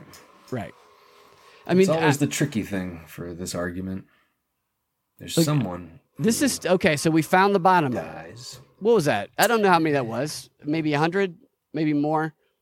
And that's a really long message. A lot of, like, you want to get people to just do it exactly. It's going to be a little bit shorter. But these are people who didn't think about the issue at all themselves. And then they post this, and they're so self-satisfied. as though that was something that they came to a conclusion on themselves. Yeah. So self-satisfied. And that's not the only one that's like that. I tried this with like 4 of these different posts, and they all have similar. The sad reality is that you're going to have to play this game. I mean, how do you not play this game if you're a political party? They don't have anything like this on the right, do they? I don't think there's a single thing that exists like this. I'm not saying they don't propagandize. No, they definitely propagandize, but the actual like literal. They don't have like a truth brigade. They don't have like a fill in my post, you know, customize your post. They don't have anything like that, right? If they don't, then they're working on it. If I had to guess, I know that they have the videos on both sides, where you see the like 14 different local news media outlets who are all underneath the same umbrella delivering the same message. I've seen videos of those. Yeah, I'm not posting anything for Truth Brigade. Well, Reginald would, but I wouldn't unless they paid me. Then I would. If they paid me, I'll compromise. Right. And I'm sure they do pay some of them. They reward them with those incentives of great job retweeting the exact thing we told you to tweet. It's... And what you said a moment ago is correct, is they have a feeling, and I'm saying this based on people that we know personally, who I know for a fact have copied and pasted or just clicked and shared this stuff because I got it in my email and then I saw them posting it. And then they later called me a Nazi when I pointed it out. That's such an angry asshole. It's just, right, it's anger. And it's a level of anger that it makes me worry about the person that I'm thinking about in mind. That's like, what is going on in your life? What is missing? So I have a buddy that works for a congressman, and we have another mutual buddy who, it's very strange. When he turned 45, he became this super progressive. It was weird. We all really? Watched it. Yeah, at 40, like the dude, now he's, not that I care, I mean, he smokes weed all the time and he's really against it. And all of a sudden at 45, but my point is, he emails this buddy of ours, or direct messages this buddy, we're all mutual friends. He emails his friend. He's like, I can't believe you work for so-and-so. He's a genocide. You know, you're supporting genocide. You need to quit. You need to quit your job if you da-da-da-da. And my friend writes back and goes, yeah, that's not happening because I have fucking bills to pay and it's Christmas time, dipshit. Yeah. Right. So tells him to go fuck himself. But then a couple days later, he calmed down and apologized. But that's what's happening to people. Like, he felt like so justified just reaching out to a friend of ours, you know, 9:30 in the morning and telling him he should quit his job because he works for someone who supports genocide. What kind of... That's fucking crazy. He'd been thinking about that for probably a good, maybe a couple weeks. And he gets infected by stuff like this. I know he's into this stuff. I know he is. I'll bet you, because I'm going to see him in February, and I'm going to bring up the Truth Brigade when I see him. He's like, how do you know about the Truth Brigade? He gets so mad. He said to me the other, like last time he saw me, he goes, you know, the fact that you're not afraid to speak your mind is the thing I love and hate the most about you. You need to tell him. You need to say, hey. I don't want to say this in front of a lot of people, but I'm starting to come around to your way of thinking because I discovered something called... I've thought about playing this. I've thought about the Truth Brigade. Too. He'd probably lean his shirt up and show you like a button he had on his chest. He put it through. Yeah. No, it was like an actual... You mean like a button? Yeah, just like a button that says Truth. Maybe a tattoo. Yeah, he put it through his skin. He put the button through his skin. And then he'll go, meet me tomorrow night at 8 o'clock. And then you'll show up at the address, and it's Brian Stelter's house. And then a lot of people I thought I knew, right? But all of a sudden, all these people that I knew, was like, you're in the Truth Brigade too? Yeah. Brian Stelter's sucking all of them off. All of them off. Just a big mess. He's got chapped lips. Yeah. No, do you think that people would have those chapped lips and that mentality if we were in a civil war or any war at all, if chaos was going on and people were dying? The idea, no, we need to do this. We need the idea that Americans are going to get into a civil war is preposterous. Everyone's out of shape in this country. Nobody, any civil war that goes more than 100 feet away from you is not going to happen. Nobody's running from anybody in this country. It's not going to happen. They're getting on their little electronic we're going to get on Segways with guns, you know. From Walmart. Yeah. You know, we are not, you know, no. There's not going to be a civil war. Well, I think what it would be is it would be a small percentage of people on both sides who are like operatives, basically. But I don't think that it's going to come to that. I think it's like going to be small skirmishes, small actions. The days of these big battlefield campaigns are over. Society would have to fall so hard and so far for that to become a reality again. We're not, urban warfare doesn't happen like that. Right. I think the more likely reality would be that we have troops on the ground in Ukraine or wherever for a third world war type of situation. Right. And here's the thing. Anybody who fantasizes about this civil war thing, here's the thing that here's the most dangerous thing about it. Let's say America did, and this is what I don't see in that movie trailer. If America did have a civil war, the first thing that would happen is the UN, NATO, they would decide that they need peacekeeping forces in the United States. And so they would start to send international forces. All these international countries, China, Russia, all these countries would start they'd all start taking advantage of the situation. Yeah. And you would see in your neighborhood one day, very likely that you would see a UN tank rolling down the street with Chinese troops bobbing around outside of it, handing you food.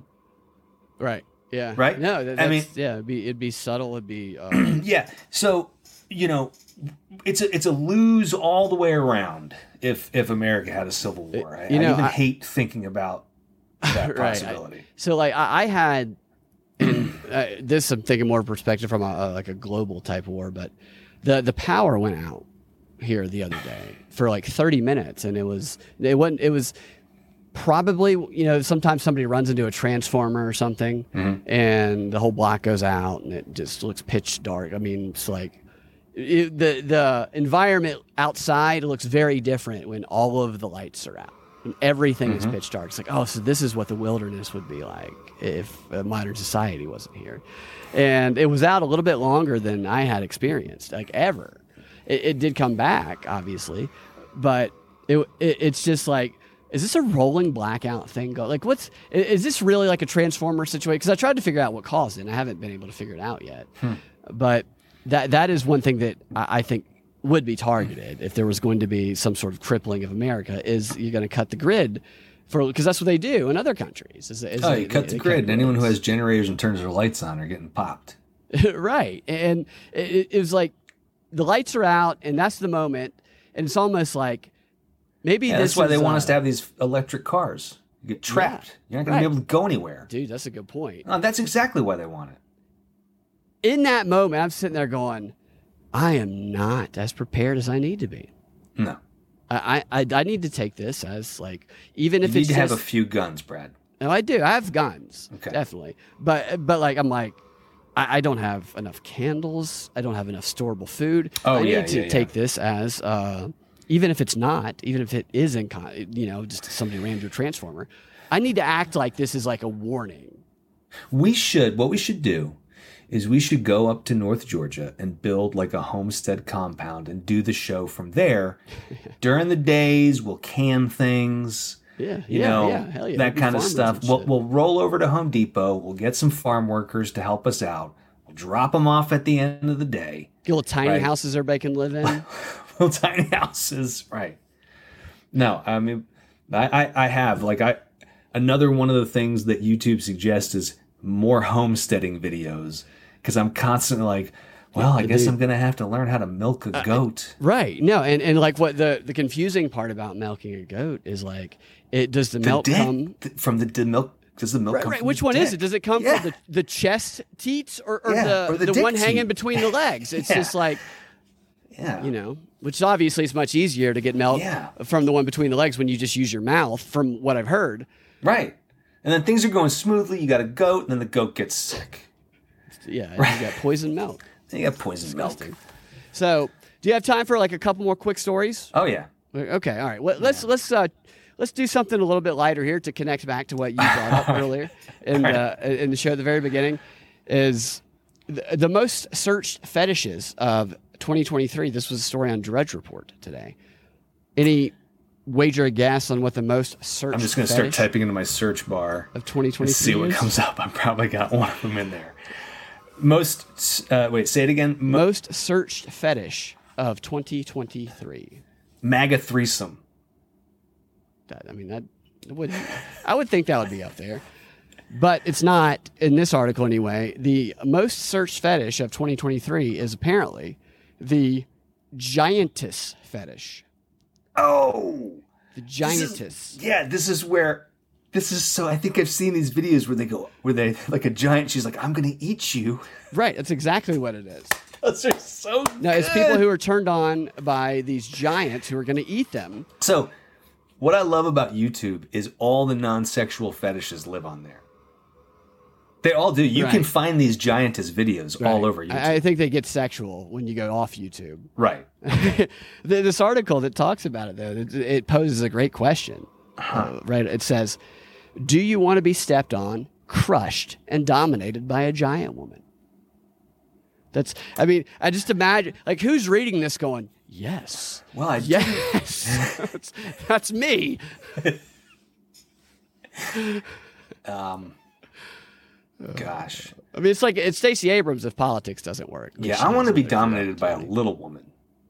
That's like a very, very little. You are right ahead of me because there is another fetish that's linked to giantess fetish, according to this article, called form acophilia, which is where one person has a fetish around small creatures such as bugs, and some imagine that they are the bug or small creature, and they see themselves as similar to a service ant or bee for the queen bee or the ant, which I'm presuming is the giant. Where do these corners of society exist? These are all people who have very good jobs. That's the other thing. You can't be starving and homeless. Very, very good jobs. Worried about if you're getting into these fetishes. Your giantess fetish. Yeah.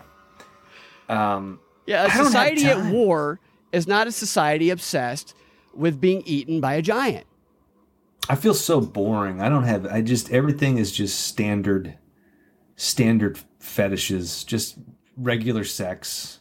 I don't want anything in my butt. I don't need to be slapped or called names. What? You're going to get broken up with for the minute you say that. Yeah. Just pretty normal stuff. But it's like, so this stuff, the more that we see it in media, and it is out there more and more. Like the giant one, they actually call it macrophilia, so like macroeconomics, I guess is the. But the more people are going to start to experiment with it. So this fetish, which they say #giantess, #giantess crush, and #giantessivore have collectively amassed nearly 1 billion views on TikTok. Nearly 1 billion views. And that's the youngest generation. Of course, in China, they call it the broccoli and carrots version, that they don't give them this. They give them stuff about family and whatnot. And they export this type of TikTok over here, which is, it's hilarious, honestly. Not good, but hilarious. But the more people that start watching videos of this, the more instances you're going to have of younger people having, maybe their first sexual encounter going, want me pretend to be an ant? Want to step on me and eat? Like, you're going to have some, or, I used to always joke back in the day about how kids who are just, they grow up watching porn all the time. They're going to show up to their first sexual encounter holding a pizza box with a hole cut in the bottom of it in front of their crotch. And they're going to be real surprised when the chick is horrified by that. Yeah, because she watched totally different porn. Right. She is like, I want to step on you, little man. Totally, she's like dressed in a giant suit and holding like scissors and some weird shit. Right, and it's not compatible. Yeah, no, it's just like it was so easy to get access, or so easy to get access to these types of videos and images nowadays. I used to have to run an operation to get a porn VHS when I was a kid. You know, you got to sneak out of the house. Oh, yeah. You got to somehow manipulate the gas station clerk, and then or you got to watch Channel 69 and hope you see a boob in the blur. Nowadays, It's like 40 browsers open for these kids. Yeah, what we would do during the summer, when my buddy's dad would go to work, we'd found his collection. I would bring my VCR over to the house. We'd hook the VCRs up, and we would spend the afternoon dubbing tapes. Right? Dubbing making copies of his dad's collection. Oh, okay. So you're doing like voiceover. Yeah, doing voiceovers. You're doing comedy bits on the porn. Yeah, no. Denver says on Rockfin, amputee fetish or midget fetish. You know, there's amputee fetishes also. Have you heard about these? I don't know if these are sexual. I'm sure everything's sexual, but there's that movie. What's the movie? Where people like to get their limbs cut off. They're perfectly healthy, but they want their limbs cut off. Oh, I know. It's like what? That's like what? That's wild. And if you try to bring that up as like, well, isn't that the same as cutting your wiener off and making a fake, vaginal-esque hole? Isn't that the same thing? They go, no, that's not the same thing. It's not the same. Well, I mean, you got to take the arm if you cut it off, and you got to, if you're a woman, you got to turn that into the penis. What do they do? What do they do with the arm? It's a perfectly good arm. I imagine. And you think that the guy throwing away is like, why is someone throwing away a perfectly good arm like this? I do. I think that the smart innovators are. I think that the people who aren't looking forward or doing any forward thinking are throwing them in the dumpster. And I think the persons who's saying these are going to be penises one day is collecting all of them. Yeah, I'm going to put this on ice. Put this arm on ice. We're going to give it to Elliot Page. Give Elliot Page this forearm long. Absolutely, penis. With a thumb. She has a penis with a thumb. Yeah. Yeah, so good for her. Him. Yeah, I'm very proud of her. Him. And I'm in no way disgusted by photos of that person. So let's do one more. We did. I love doing the. You know how I love doing the smoking gun stories. I did a couple of them last night, and it's like if Faces of Death was a website. It's just what was that? Rotten.com used to be a website. Oh gosh. That's gone now, isn't it? I think so. Yeah. That was so brutal. That was back in the day of the internet. That was brutal. It was awful. It was so bad. Oh, that's where they'd have they had the Chris Farley photos, they had like the corpse photos and stuff like that. Oh gosh, you're like, jeez. I looked at it all the time. So here's a few to choose from. And I read some of these headlines to you last time, but we did not do them yet. Husband linked to domestic sausage battery.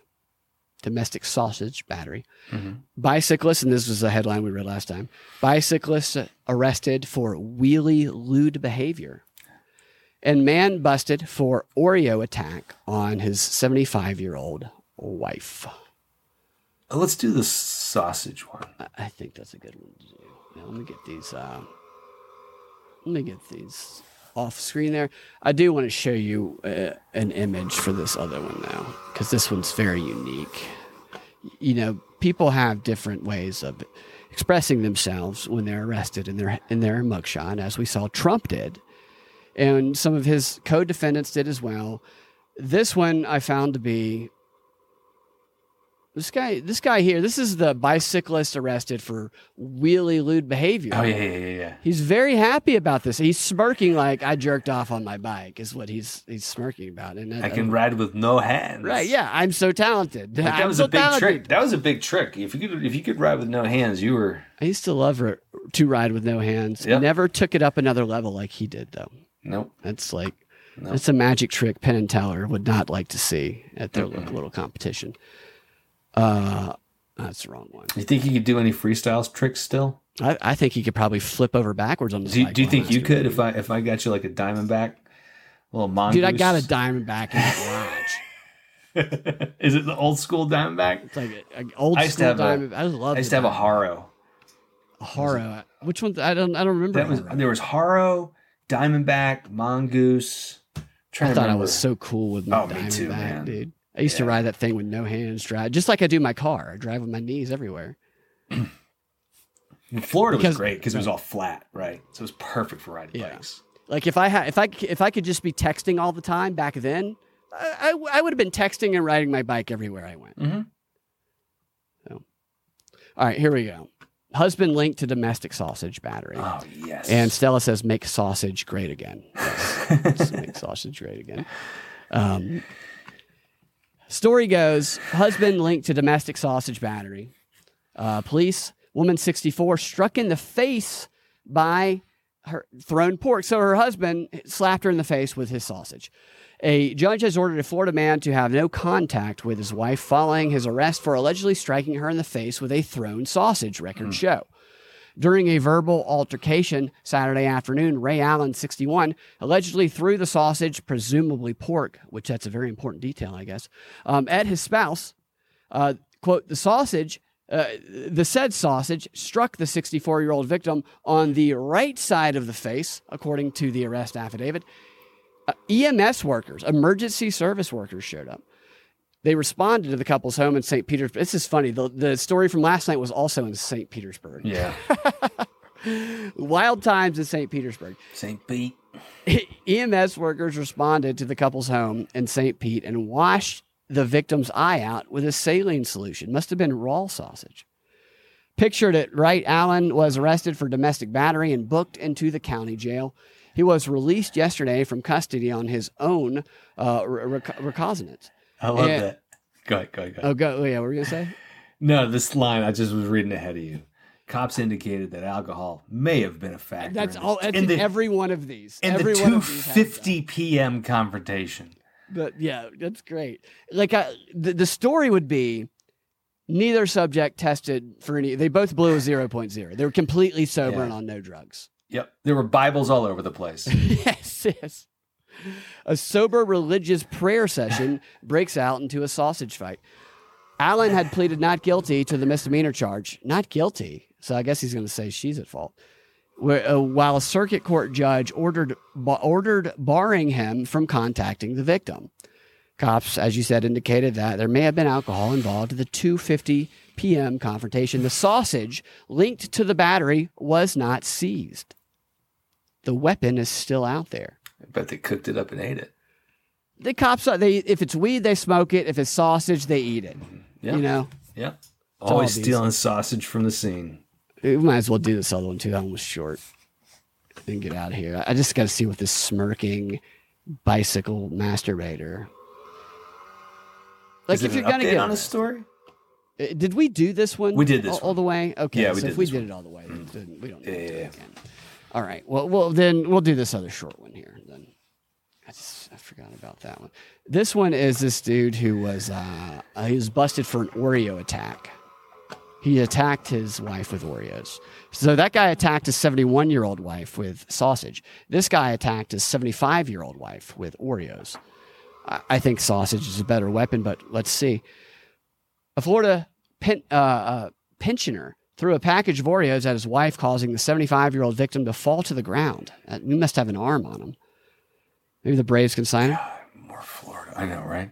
In the police interview, the woman said she and the accused, John Sandoval, 70 years old, got into a verbal argument in reference to the coffee maker not having any water in it. That's very frustrating when you don't fill up the coffee maker again. The quarrel took place Saturday in the pair's home. These arguments are all over something like this. This is just what happens when people live together this long. They're just like something sets off something, years of animosity. This wasn't about the coffee maker not having water in it. This was about the fact that you said something embarrassing 15 years ago, right? That's what this is still about. Absolutely. Or, you know, something that they said was forgiven from 20 years ago that actually hasn't been. Stella says in reference to the sausage story that the cops grilled the eyewitness. In a police interview, the woman said she and the accused, they had the verbal argument about the coffee maker and took place in their home in Orlando, north of Orlando. He looks like he needed coffee. He looks tired as hell. He's got bags looks all like he really needs some coffee. Looks like he has sausage in his eye sacks down there. The couple's dispute turned violent, a probable cause affidavit states, when Sandoval threw a package of Oreo cookies, hitting her in the chest, causing her to fall. I'm saying, I want to know the velocity of that pitch.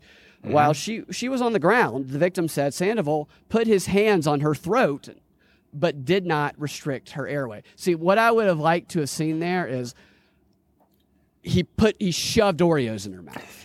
He didn't restrict her airway. He just made her eat Oreos. No, he made her eat the whole package at one time, like you do. You make a kid smoke the whole thing of cigarettes. During the police questioning, Sandoval said his wife was yelling at him when he picked up a package of cookies and threw them at her, adding that he thought the Oreos struck his spouse in the head. The Oreos, not right. We don't know if they were double stuff, right? What were regular Oreos? Right. Were they, pumpkin spice Oreo? We don't know what kind. What seasonal Christmas Oreos? What were those Oreos that weren't Oreos, but they were like knockoff Oreos? Hydrox. Yeah, no. Hydrox. No. Hydrox is the original. Oreos is the knockoff. You're right. I forgot about that. Yeah, I liked Hydrox better personally. Mm-hmm. The Oreos not further described were not confiscated as evidence. I'm sure they were eaten by the police officers. It's like the weed was smoked. I know, right? It's like, man, we just ate some sausage. You know what helped that sausage go down? These Oreos. Right. You know what would feel good after these Oreos is this dildo I confiscated. Yeah. I just picture this evidence room of people stuffing their mouths with Oreos, sausages, and dildoing themselves with glee. Right. God, I'd love to be able to get into an evidence room. How fun would that be? Let's be cops, dude. Let's be cops, man. Sandoval, he said he helped his wife up from the floor. See, right here is, and then pushed her down and shoved a pack of Oreos in her mouth. That's when that moment should have happened. And then made her drink milk. Right, or he stuck his hand out. And Oreo bitch. It. Yeah, a gallon of milk. He claimed to have no recollection of grabbing her by the throat. So let's milk and I'll beat your ass. Are they sober, or will there be a reference to intoxication? Their alcohol may have been a factor in this 12:30 p.m. altercation. Maybe, or it could be just as you said, two people who have just lived together for 50 years and. Something they finally had enough. And the closest thing was the Oreos. Yeah. How many times do I have to tell you about the fucking water in the coffee maker? I bet that the coffee maker complaint. I bet there was also complaints about you're leaving Oreo crumbs everywhere. You shouldn't. Yeah. Oh, I am. Oreos. I am, huh? I'll show you Oreo. I'll show you some Oreo crumbs. Sandoval was charged with battery on a person 65 or older, which is a felony. He was freed from the county jail. Wait. If you're over 65, this shouldn't apply to you. Absolutely. You're 64 in 364 days, and it's a misdemeanor. Yeah. Stella says the guy looks like he's had a few too many sausage fests. He does. Definitely does. That is kind of a crazy law, though. Because what's the difference in someone who's 65 and 64? Someone could be very healthy at 65. Well, if you're 18 and you beat up someone 65 or older, yes, I absolutely see.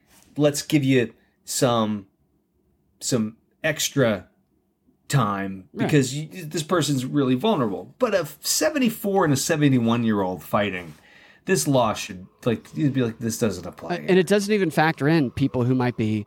Biologically 65 years old, but they might have the heart of a 57-year-old and the penis of an 18-year-old. That's true, because they might be in the Olympics, the de-aging Olympics. The de-aging Olympics, that's right. right. So according to court records, Sandoval, maybe that's really his name, was convicted in 2005 of a misdemeanor. See, now that's when it would be great if he had thrown the other Oreo brand Hydrox. of a Hydrox related incident. Chips Ahoy. But he beat a man to death with a Chips Ahoy. He was convicted on a misdemeanor battery count. I guess the person was under 65 and sentenced to 3 years probation and ordered to complete a domestic violence intervention class and a batterer's intervention program. So I guess maybe it was against the same spouse. And they're still together. 18 years later. They lived through it. I I want more color to this story. The victim in the earlier prosecution is the same woman in the pending case. So it's obviously her fault then. She should not be with that guy. I'm kidding, of course. While a 2005 docket entry states that Sandoval is a convicted felon, details of that report are unavailable. So maybe he's in the witness protection program or something. Maybe he's killed multiple people with sweets. Right. Yeah. He's the sweets murderer. Yeah, he's the candy man.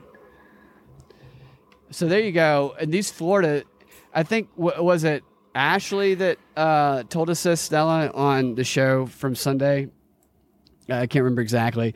That these Florida cases, the reason there's so many details are available for them is because the laws there allow them to show these details when the laws in other states don't. Oh.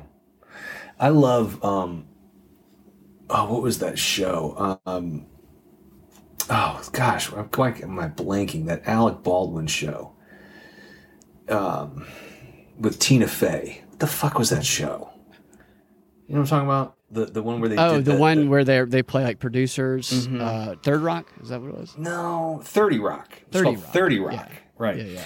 So he had a great line in there because his mom, his elderly mom, had moved to Florida and started dating some guy from Florida. She's like, "Why are you upset?" He's like, "Don't you understand? Florida is the Australia of America." And I was like, that is such a good description. Well, and then that's then he shot somebody years later. Right? And he said that. He screamed that at him. Yeah, he's like, she's the Australia of this movie set. Yeah, because he has some weird thing about that. Did he get off on that, or they're still charges? He did. I mean, he really got off. Yeah, on that. And there was some weird stuff. Like she had some weird political connection. There was some weird stuff, definitely. She had some kind of political thing going on. It was weird. I remember looking at it, I was like, that's a weird detail. Like, it made you go, was this an assassination? It definitely, now I don't know that if Baldwin knew the gun was loaded, but it did seem like there could have been a little bit of foul play there. You know, somebody putting a bullet in the gun or whatever. And it's almost like, Baldwin's an idiot on set. He likes to flip guns around to fire them off. Let's just load that gun up, and he'll kill it. You know, he'll shoot her eventually. Yeah. Stella says, sounds about right. Melbourne with Northern Territory flavor. Yeah. Stella's she's from Australia. So. Well, I'm from nearby Melbourne, Florida, where I grew up. Yeah, very similar. You know, very close to Melbourne, Florida. Yes, definitely. All right. Well, Ian, thanks for joining me. Of course. Tonight it was fun. It was super fun. Thanks for having me on, man. Merry Christmas once again. Merry Christmas. We'll do it again before Christmas. And I know. I just like saying Merry Christmas. I like to say I've been saying it. I've been saying it a lot because I have shopping. Just to everybody, because it's my war on Christmas. It's my version of my war on Christmas. You know, there's a video of me and our friend Josh at Lenox Mall before it started getting gang robbed.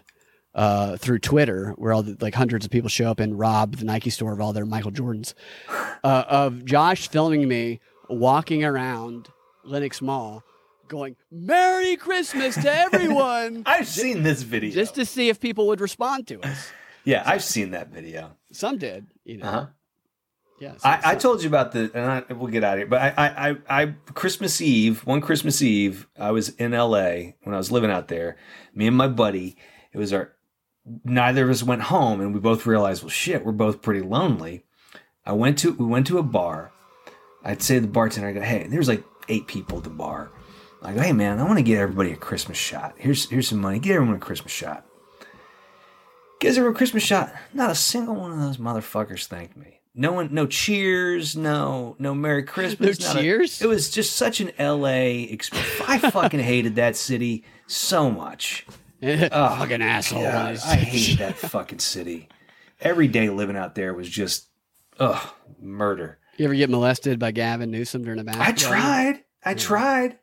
You're not Asian over enough. There. I threw a sausage at the side of his head. He wouldn't molest me. No, you got to shove Oreos in his mouth, mm-hmm. and be a little younger. I think too many Gates mozzies. Yeah, well, Bill Gates. Hmm. Oh, Bill Gates has a wonderful Christmas. I hope so too. Yeah, I hope he just